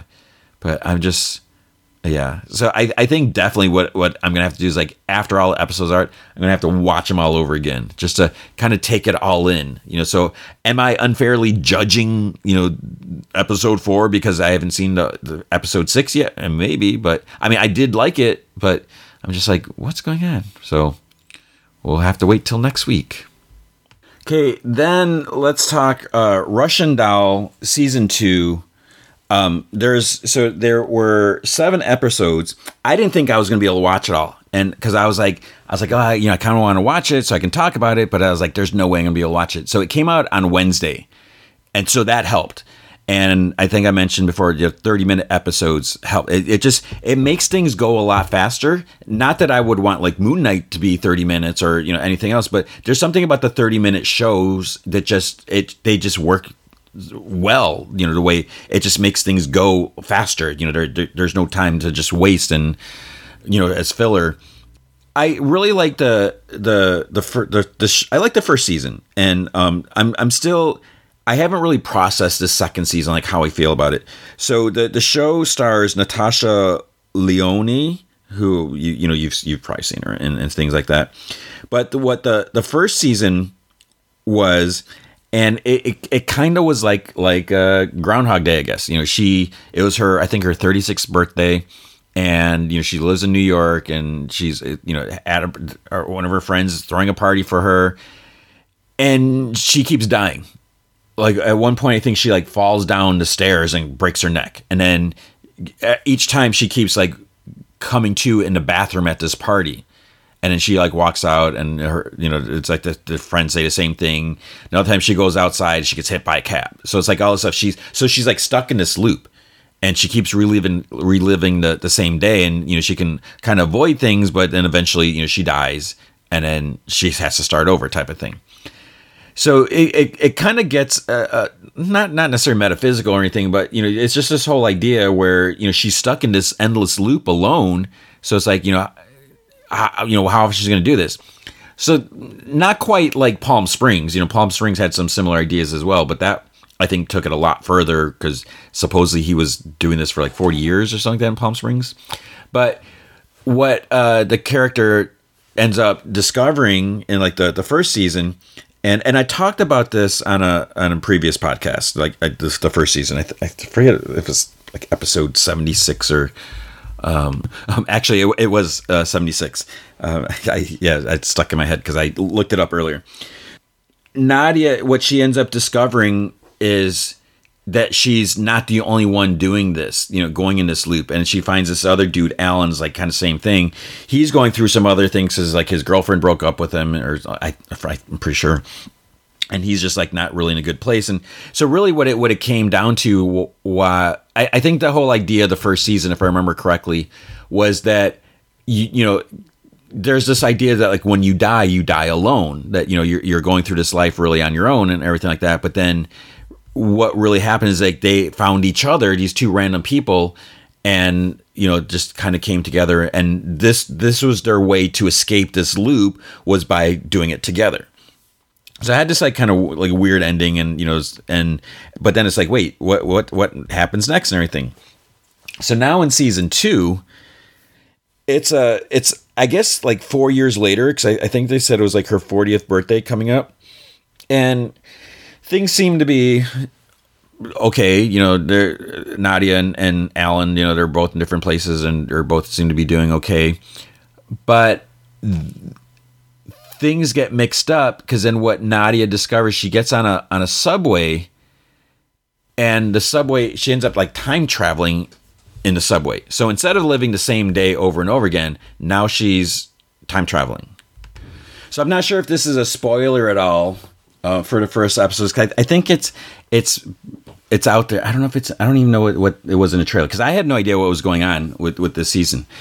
But she, uh, so she you know she gets off the, off the the subway, and I think she finds like a, a matchbook in her her jacket, and you know it's for the, this. There's like a name to meet some guy, Chaz or something like that. So she goes there, and then she goes to this bar. She, you know, she talks to some dude, and this other guy comes out like from the back. You know, he's getting yelled at by something. Something was going down, and he like knows her, and, and he's just like, "Who's this guy?" and whatever. And so she ends up leaving with him because she's she's just very like, okay, whatever. She goes with the flow, and you know, doesn't matter. And she ends up at one point uh, like she looks at a reflection in, in a bathroom mirror because they're like even like making out. It's like you don't even know this dude, and you're just going, you know, whatever. And he's kind of skeezy looking, whatever. But she looks in a mirror, and it's not her reflection. So cue the oh boy, um, quantum leap style. She's in her mom's body. So she went back. I think it was like 1982 or something like that so then it gets to be like that because you know her mom her mom seemed to be like kind of a flake you know wasn't the best mom but you know she did her best you know single mom or whatever so I, you know i don't think she's necessarily like a bad mom or anything like that but then it, it comes down to the different things because like her there's stuff with like the history where like when her their parents like left her mom left or grandparents left. You know, they had all they put all their money into, into Krugerrands, but then they lost them. There's only one, and and Nadia wears it like around her her neck, like as a as a necklace. So then it gets the idea. It's like, well, what if we can save the the lost family fortune? That could change everything. And you know, there's the way things went. She ends up getting going in different train, and, and she goes in like her grandmother's body, like, and she's like in in a was was she? I don't think she was in Berlin, or maybe whatever. But it, it's she just starts going different places, trying to find out like where the fortune was, this and that, or whatever. And at one point, she tells Alan about this, and he's just like, oh, so he gets the idea, and he just goes in a train too. He goes in his grandmother's body. She, his grandmother's in Berlin. I think it was 1962. I could be wrong. And then he's like really interested because his his grandmother meets this. You know, she's in this relationship with this guy, and he's gonna try to, dig under like the the Berlin Wall to escape, and she knows that he's not gonna make it or something like that. So he he wants to try to stop him. So there's this all this stuff. She goes back. For, oh, and oh, the other thing about Nadia, and now I'm just like all over the place. I don't know if this is making sense, but er, it's not. She's not just in her mom's body. She's in her mom's pregnant body. So this is like this is before you know she's she's about to give birth to herself, or her mom's about to give birth to her. So she's in her mom's body with herself in there. And spoiler, at one point, you know, she does start going into labor. And and it it just it gets kind of trippy. So it's like it's weird because there is like they're okay, other spoiler, the baby's born and she goes to the present with the baby. She with herself. So it's like, wait, how can you do that? You can't pull yourself out of the timeline or whatever and go into the present because then you can't be in the present. You're it's like breaking all the rules of time. And there's like other stuff going on in the present, or you know, there, there's like a, a, friend of hers is like kind of sick. There's something going on, and there's different. So it's like things start getting a little trippy and weird, and there's. Uh, I, I don't yeah i'm not really sure how how you felt about it. I mean it it was an interesting like looking back at your life and like can you try to fix things? You know can she try to find you know save the fortune to make try to make you know life better for her family? And or is destiny always going to make things happen the same way? And so it was it was a it's definitely interesting and a little weird, but not like freaky weird. You know, so even though there's like time breaking stuff, it's not like like all of a sudden you know the the world starts disappearing or shattering or reality warping or anything like that. So it was just a really weird look at, at things and yeah, and then yeah. So I I don't think I don't know if I can say I liked it as much as the first season because I, I, just I don't know. There, there's something about it, and I'm I'm kind of curious. You know, I was curious to see you know what was going to happen. That's why I wanted to watch it. But um, yeah. So so that was uh that was a Russian doll. I, I I mean that's all I really have to say about it. So I guess that that's all I will say about it. But I mean, I do recommend watching the first season, checking it out to see how it is, and then you know judge for yourself. Uh, you know, um, are, do you care about this character and, and or the, the, characters to see like where things are going to go from from there. So that that was it. Uh, and but I, I am glad that I was able to watch it because I feel like if I didn't watch it all now, it would just like get buried in like my queue, and then like maybe I would forget about it or anything like that, or something like that. So I'm glad I was able to watch it, and then I just kind of had it on. You know, I'm doing some drawing on the iPad, and just you know had it playing, and because the Flash wasn't on this week, and Superman and Lois. I was able to watch, and because like you know Severance isn't on and Servant, so I was able to just watch it. So it was kind of nice. I, I, hate to say it, I, it was kind of nice to be able to just watch a show kind of for fun, even though I I do want to talk about it as well because I, I feel it's worth talking about. So check it out for yourself and judge for your you know what you know see what you think. Okay, um, the flight attendant I didn't think I was gonna watch. I said I was, I was like, yeah, I'm not gonna watch it, but it was actually Friday night. You know, so two episodes dropped on Thursday. So they dropped, you know, episode 201, 202. And I was just like, yeah, I, I'm just not really in the mood to watch it. You know, I, I enjoyed the book. I listened to the audiobook. The first season was okay. I just felt like it was just a little too much because, you know, Kaley Cuoco, you know, she's fine and all, but just like the the character, so it's not I you know I don't think it's so much uh, a, like a reflection on Kaley Cuoco, but just a character. You know, so she was basically an alcoholic. She drank a lot. She partied a lot. She hooked up with whoever you know. Um, you know, she was a flight attendant. She'd go to different places. She was just like party and everything, and and it, it wasn't the most likable character so w- with that and then she gets involved you know basically the, the story of season one she wakes up from a night partying next to a dead dude. So this dude she met on a plane in first class, she has a drink with him and you know all this dinner and all this stuff and and then and he's dead. And he was murdered. Did she do it? Did someone do it? What's going on? So that's like the whole mystery of season 1. I think my my big problem and maybe it's supposed to be the charm of the show where I don't want to say you know she's she's dumb or anything, but you know she's just she's kind of bumbling in a way. You know she her her life is a mess, and you know she would probably be the first one to admit that. But you know she she drinks a lot. She does her priorities aren't straight. She she messes up, and she gets mixed into this big like sort of es not really espionage, but this big sort of caper. Like you know why was this this guy was at, obviously he was killed. She didn't do it, but he was killed for some reason. Who who was involved and who's after her and what's going on. And, and it's like can she solve the mystery is what it comes down to. And i feel like there's no way she could solve the mystery with based with what she has whatever. Then it, it kind of ends spoiler where the cia was kind of involved at one point and they're like you know you did a good job helping us with all this so we're going to make you a civilian asset for us. And i'm like really?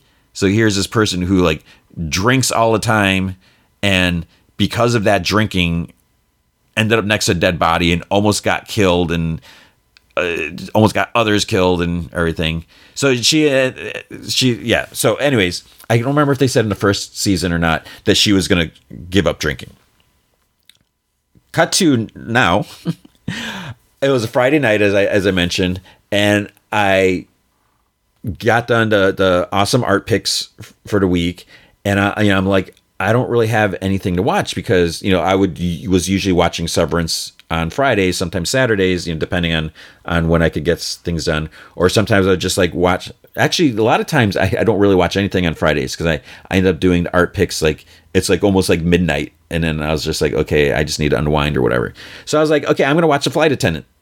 I know I said that I wasn't gonna cover it, and I don't know if I'm gonna. I don't. I don't think I'm gonna necessarily cover the rest of the season it's just it, it's almost like it's a little too absurd and yeah, any of these shows I talk about are absurd, right? It's it's a total stretch of you know disbelief, suspension of disbelief, or whatever. So I just feel like there's just like too much, and it just I, I don't know I don't know if the the show is kind of like catering to Kaley Cuoco's ego, but it's just like kind of like elevating this character. I, I don't know. Just something about it that's just kind of kind of, that doesn't put a bad taste in my mouth, but and I don't know if it necessarily rubs me the wrong way, but there's something about it that just it's kind of like not necessarily a turn off. I, I, I really just can't place my finger on there. Where I, I think because this character, and and yeah, she's trying to redeem herself, but maybe I'm looking at it where I'm not really seeing the redeeming qualities. So, because you know, we see this. I think it's like a year later. You know, she talks about that. You know, she's trying to clean up her her life. She moved to L.A. You know, from New York, and she's going to AA classes. You know, she or to meetings. At one point, I think she's like she's three days from her year anniversary or four. I forget how many days it was. So she's still going through all this stuff, and and she's still doing and like jobs for the CIA which I think that's the the main thing that I feel like she is so unskilled with stuff. And when you see her, you know, they show little glimpses of her like following someone, you know, trying to keep tabs of something to report back, trying to take pictures. It's like she's like so makes it obvious, like trying to hide behind a you know a, a pillar or you know a, a couch or whatever, and it's just like it is be so obvious. Like how can you do this without anyone catching you? And and I think from that again suspension disbelief or whatever. So she's uh I forget was she in Berlin? Like why is everything in Berlin? Why I keep going back to Berlin. I, I'm not going. I don't have no plans to go to Berlin, but she is supposed to observe this dude. At, just like at the bar around her, and she's not supposed to engage. She's not supposed to do anything because she's a civilian. You know, she's not trained. She doesn't. You know, she's not supposed to get involved with that. But she that's what ends up happening. It, there's been a couple of cases where she's like gotten too involved, and you know things get a little little sketchy whatever. So she she goes to the bar and or she goes to the hotel and on you know like on her flight her um her like nemesis you know uh co-worker is there she doesn't like her because her drinking and just messing everything up whatever and uh, the other thing that's happening is her her best friend her lawyer friend in new york is coming out to visit you know there's that but so on this flight because it did when she meets the the dude, her her CIA contact, her handler, whatever you want to call him, she meets him in like in a parking garage, and you know he's explaining. He gives her a picture of the dude. He's like, "This is the guy you're supposed to watch," and he's like, "Memorize the face. Don't carry that the picture around. You keep doing that, you know, because." You can't like. What if someone finds it or you drop? It's like, why do you have a picture of me, you know, whatever and, and and she's like not even like fully listening or whatever. He's like, wait, are you? Did you hear what I just said? You're not looking. She's like, oh yeah, yeah, no, I got it and everything. And she like looks at pictures like, but of course later she's got the picture with her and she sticks it in a book, you know, that, that she has. So she she gets to wherever they're at. She's at the hotel. She catches a, a glimpse of the guy, and he he goes into the bar. So she's like, oh, oh boy, because she shouldn't be going into the bar. So she goes there, um, kind of sits next to the guy, just orders like a, a, soda water. They end up talking a little bit, and the guy says that you know he's just having a, a coke. You know he's not drinking either. So they talk a little bit, and then he's like, "All right," and he's like, "I'm gonna go do some sightseeing, you know, before my meetings or whatever." So he just like leaves.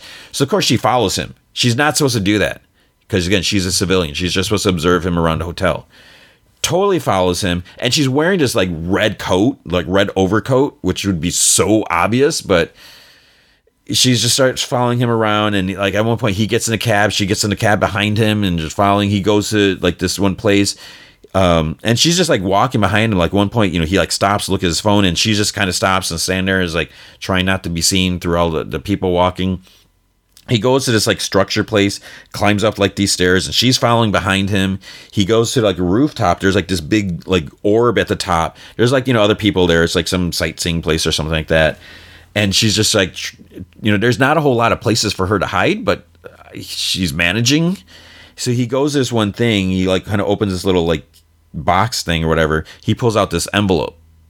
And and then he then he goes to leave. And again still she manages to follow him all the way but oh, at one point, I don't remember when this. This uh, I don't know if it's this part where she's trying to follow him back at the hotel. This was either before she went to the bar or right now, where she's. I think she. I think it's right now. She's trying to follow him, and then this.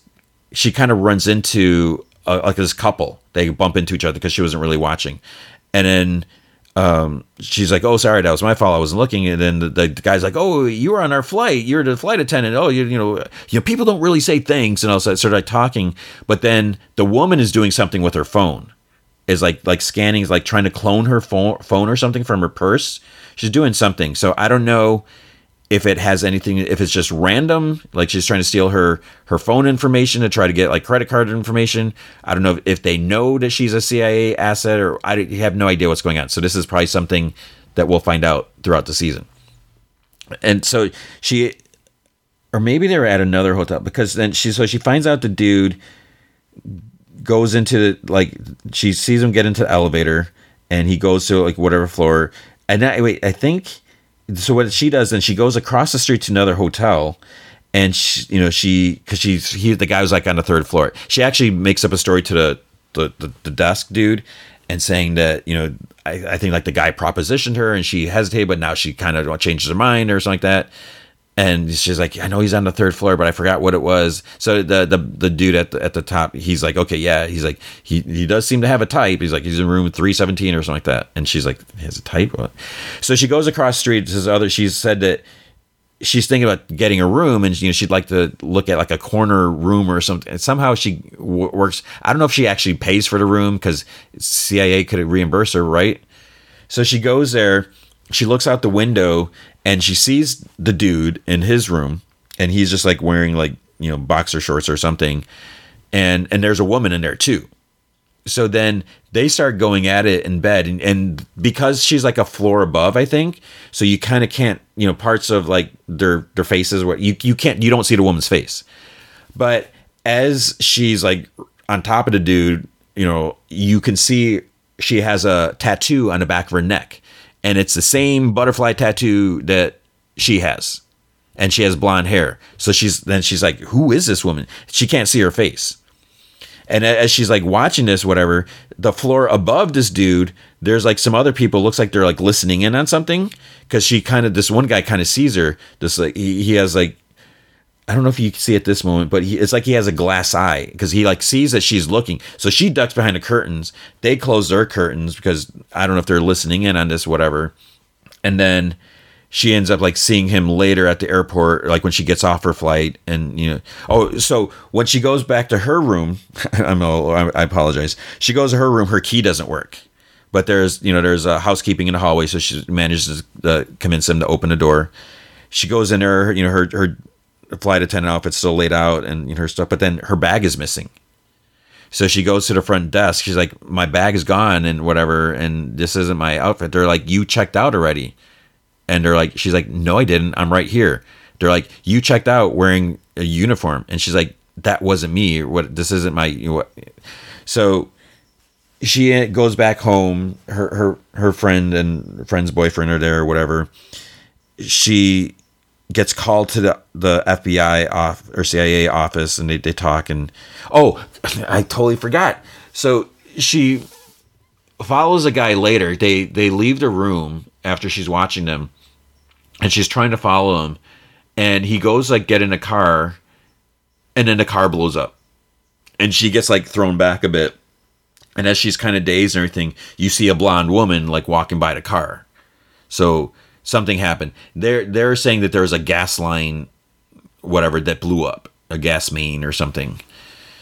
You know, she has to explain this to the CIA, and you know, then she tells like this one lady that you know she's reporting to that you know she's got pictures of this lady that you know she has the same tattoo as her, and and the lady's like, well, you know, I'm sure a lot of women you know have the same tattoo, you know, from from that she kind of says like you know mistakes they made in the twenty in her in their twenties or they don't really buy like what what you know what's going on, and or like this dude was supposedly a, a CIA asset himself she goes back to her place. Her suitcase arrives, you know, because they, they found it at, at the airport or another somehow like that.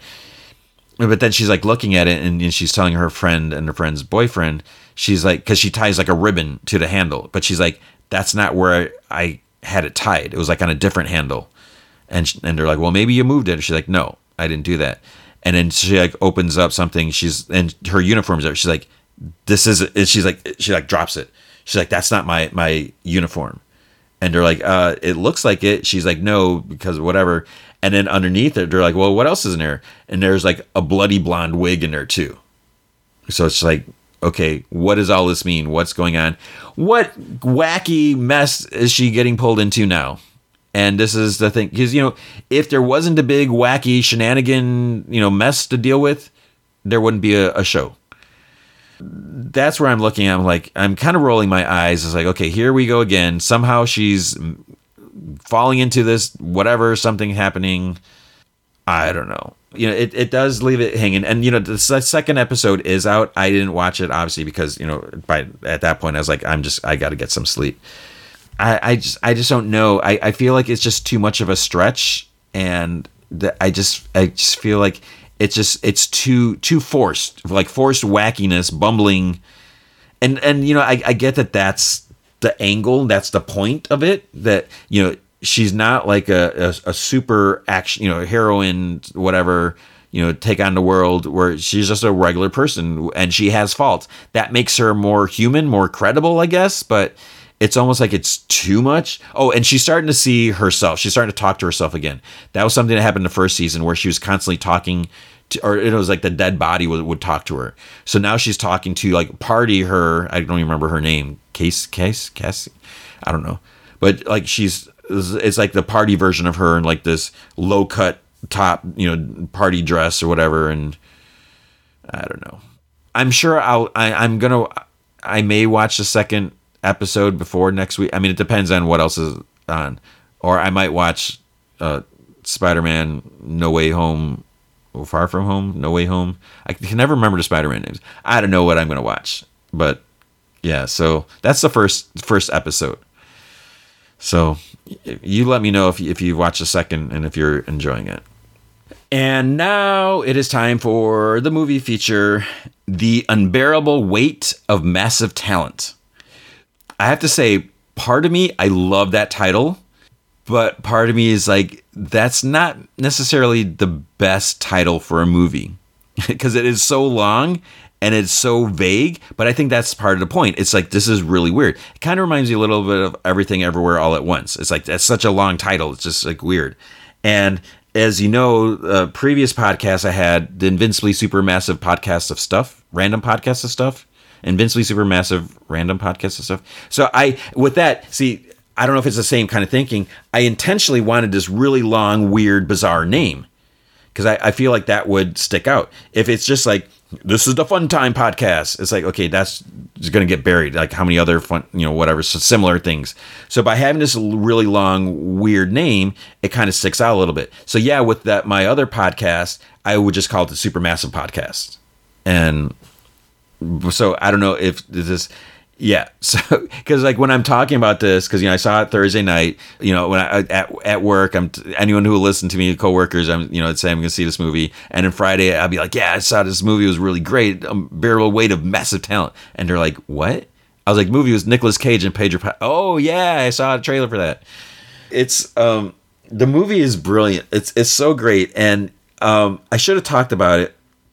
I I just I I just watched Pig last weekend with Nicolas Cage. So Pig is Nicolas Cage. If, if, you've seen it, he's a truffle farmer, lives out like in the woods, uh, off the grid, long hair, disheveled. You know, nothing. He's just he's him and his pig. He he he finds digs out these truffles. This young dude in like a Camaro yellow car comes up, buys a truffle, gives him like some supplies and that, and that's like basically his his interaction.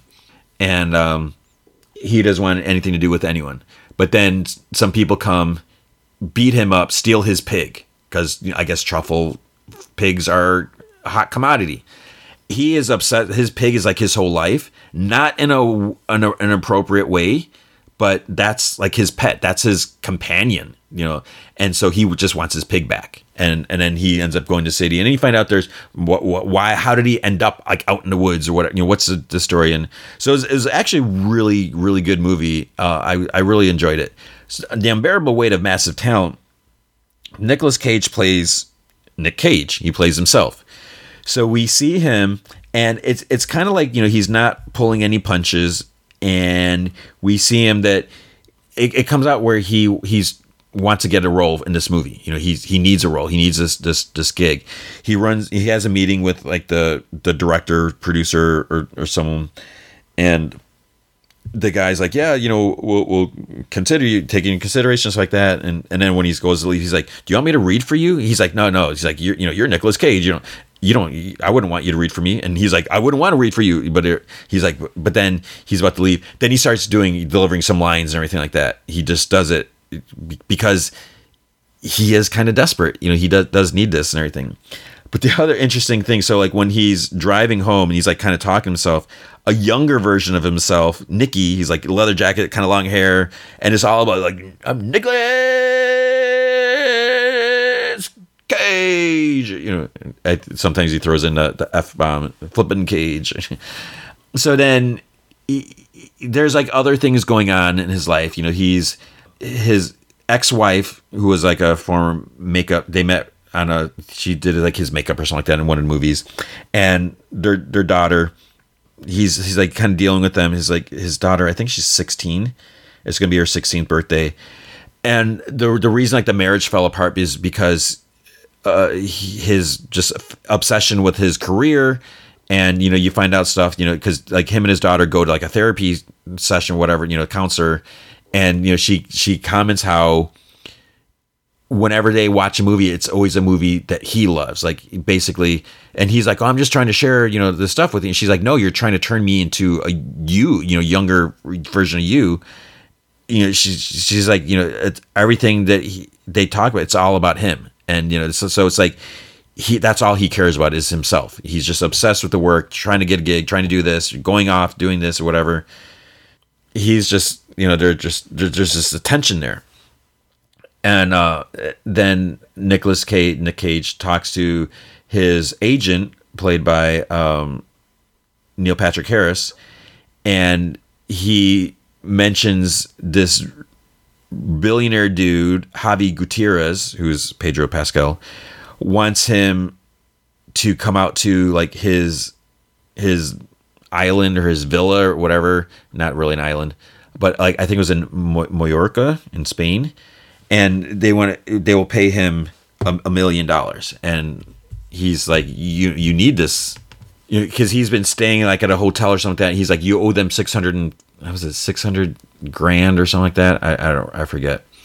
So he eventually he decides that he's gonna do it. He's gonna go out there and then he meets you know so this guy he's uh he's obsessed with Nicolas Cage and he also has a screenplay that he sent to Nick Cage's agent because he wants him to read it, you know, if he wants to do it or something like that. So it, it goes from there. Uh, there's also there's also this this subplot where this some politician dude's daughter has been kidnapped be, by some evil dudes because they're trying to pressure him into whatever voting again down to something or whatever. So then it, it comes to the point where it's like, you know, Nick Cage at first he's really standoffish with this guy, but then he he ends up kind of liking Javi, and they actually have a good time and stuff like that. But then the the question is like, well, oh, because then uh, Tiffany Haddish and Ike Barinholtz, which is funny seeing them together because they were both in the After Party. After Party was a, a hilarious show. I didn't talk about it on here.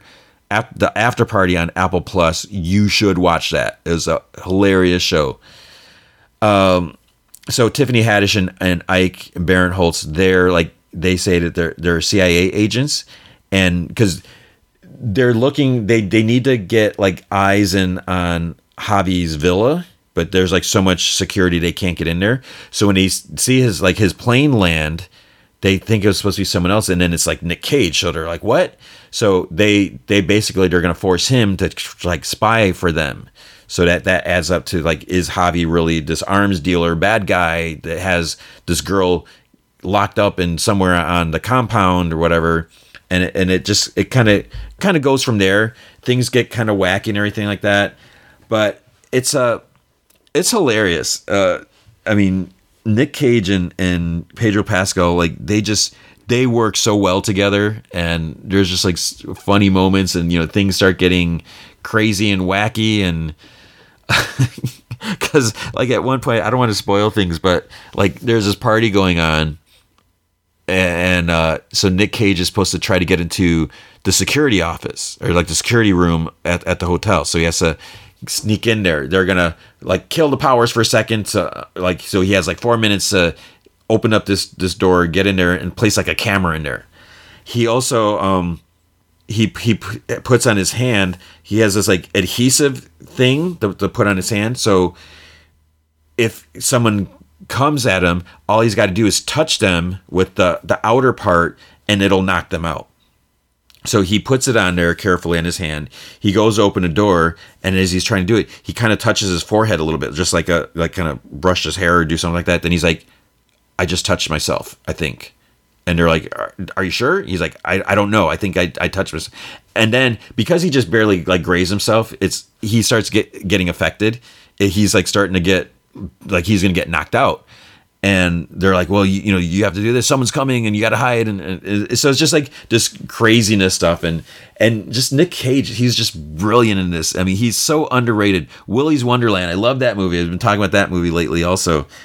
I don't want to give anything away, but I mean, it, it's just it's such a good show, or such a good movie, and you know, I had the choice of watching The Unbearable Weight of Massive Talent or The Northman.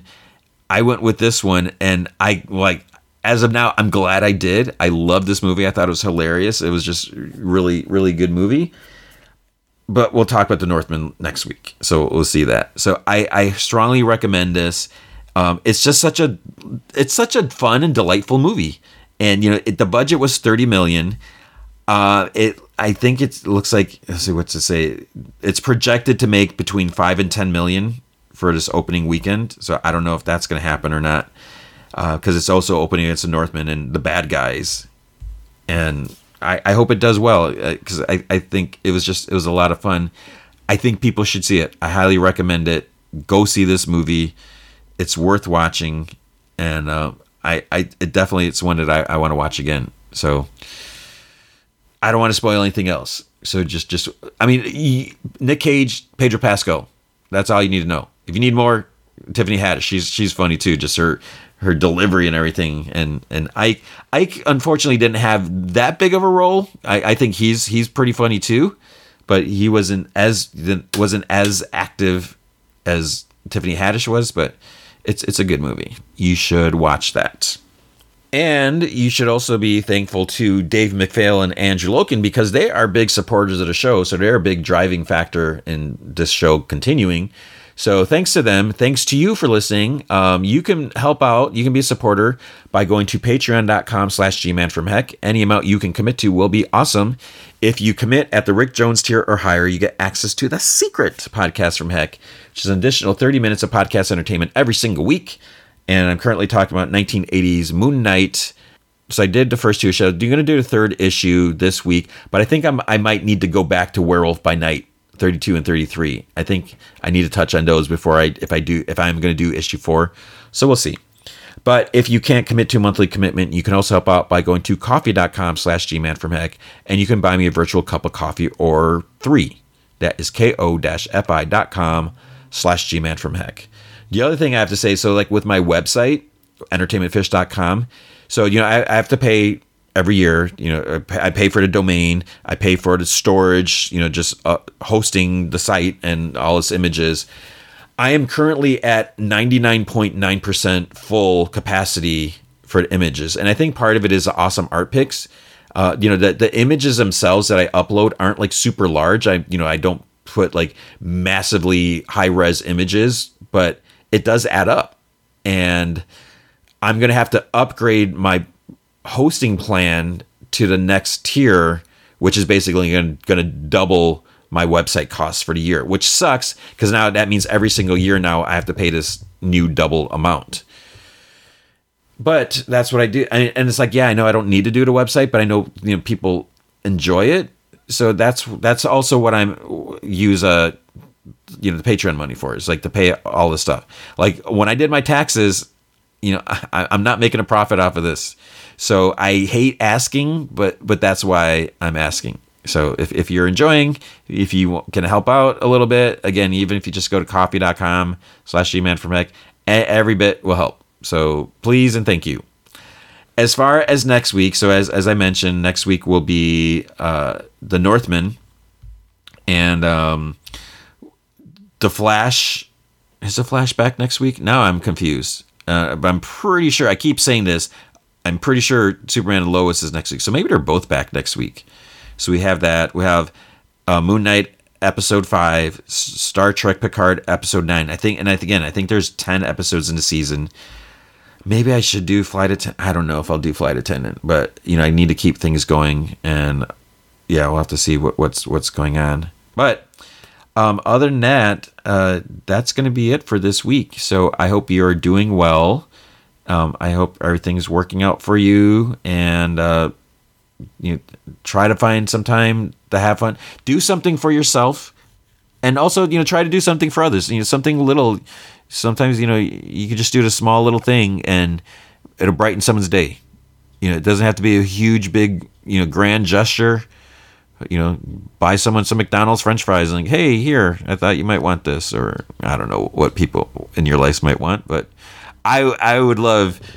Uh, I had someone buy me McDonald's French fries once. I was like, "Ah, oh, that is so nice," because I love McDonald's French fries. So, anyways, you know, be good to yourself, and don't forget, be good to each other.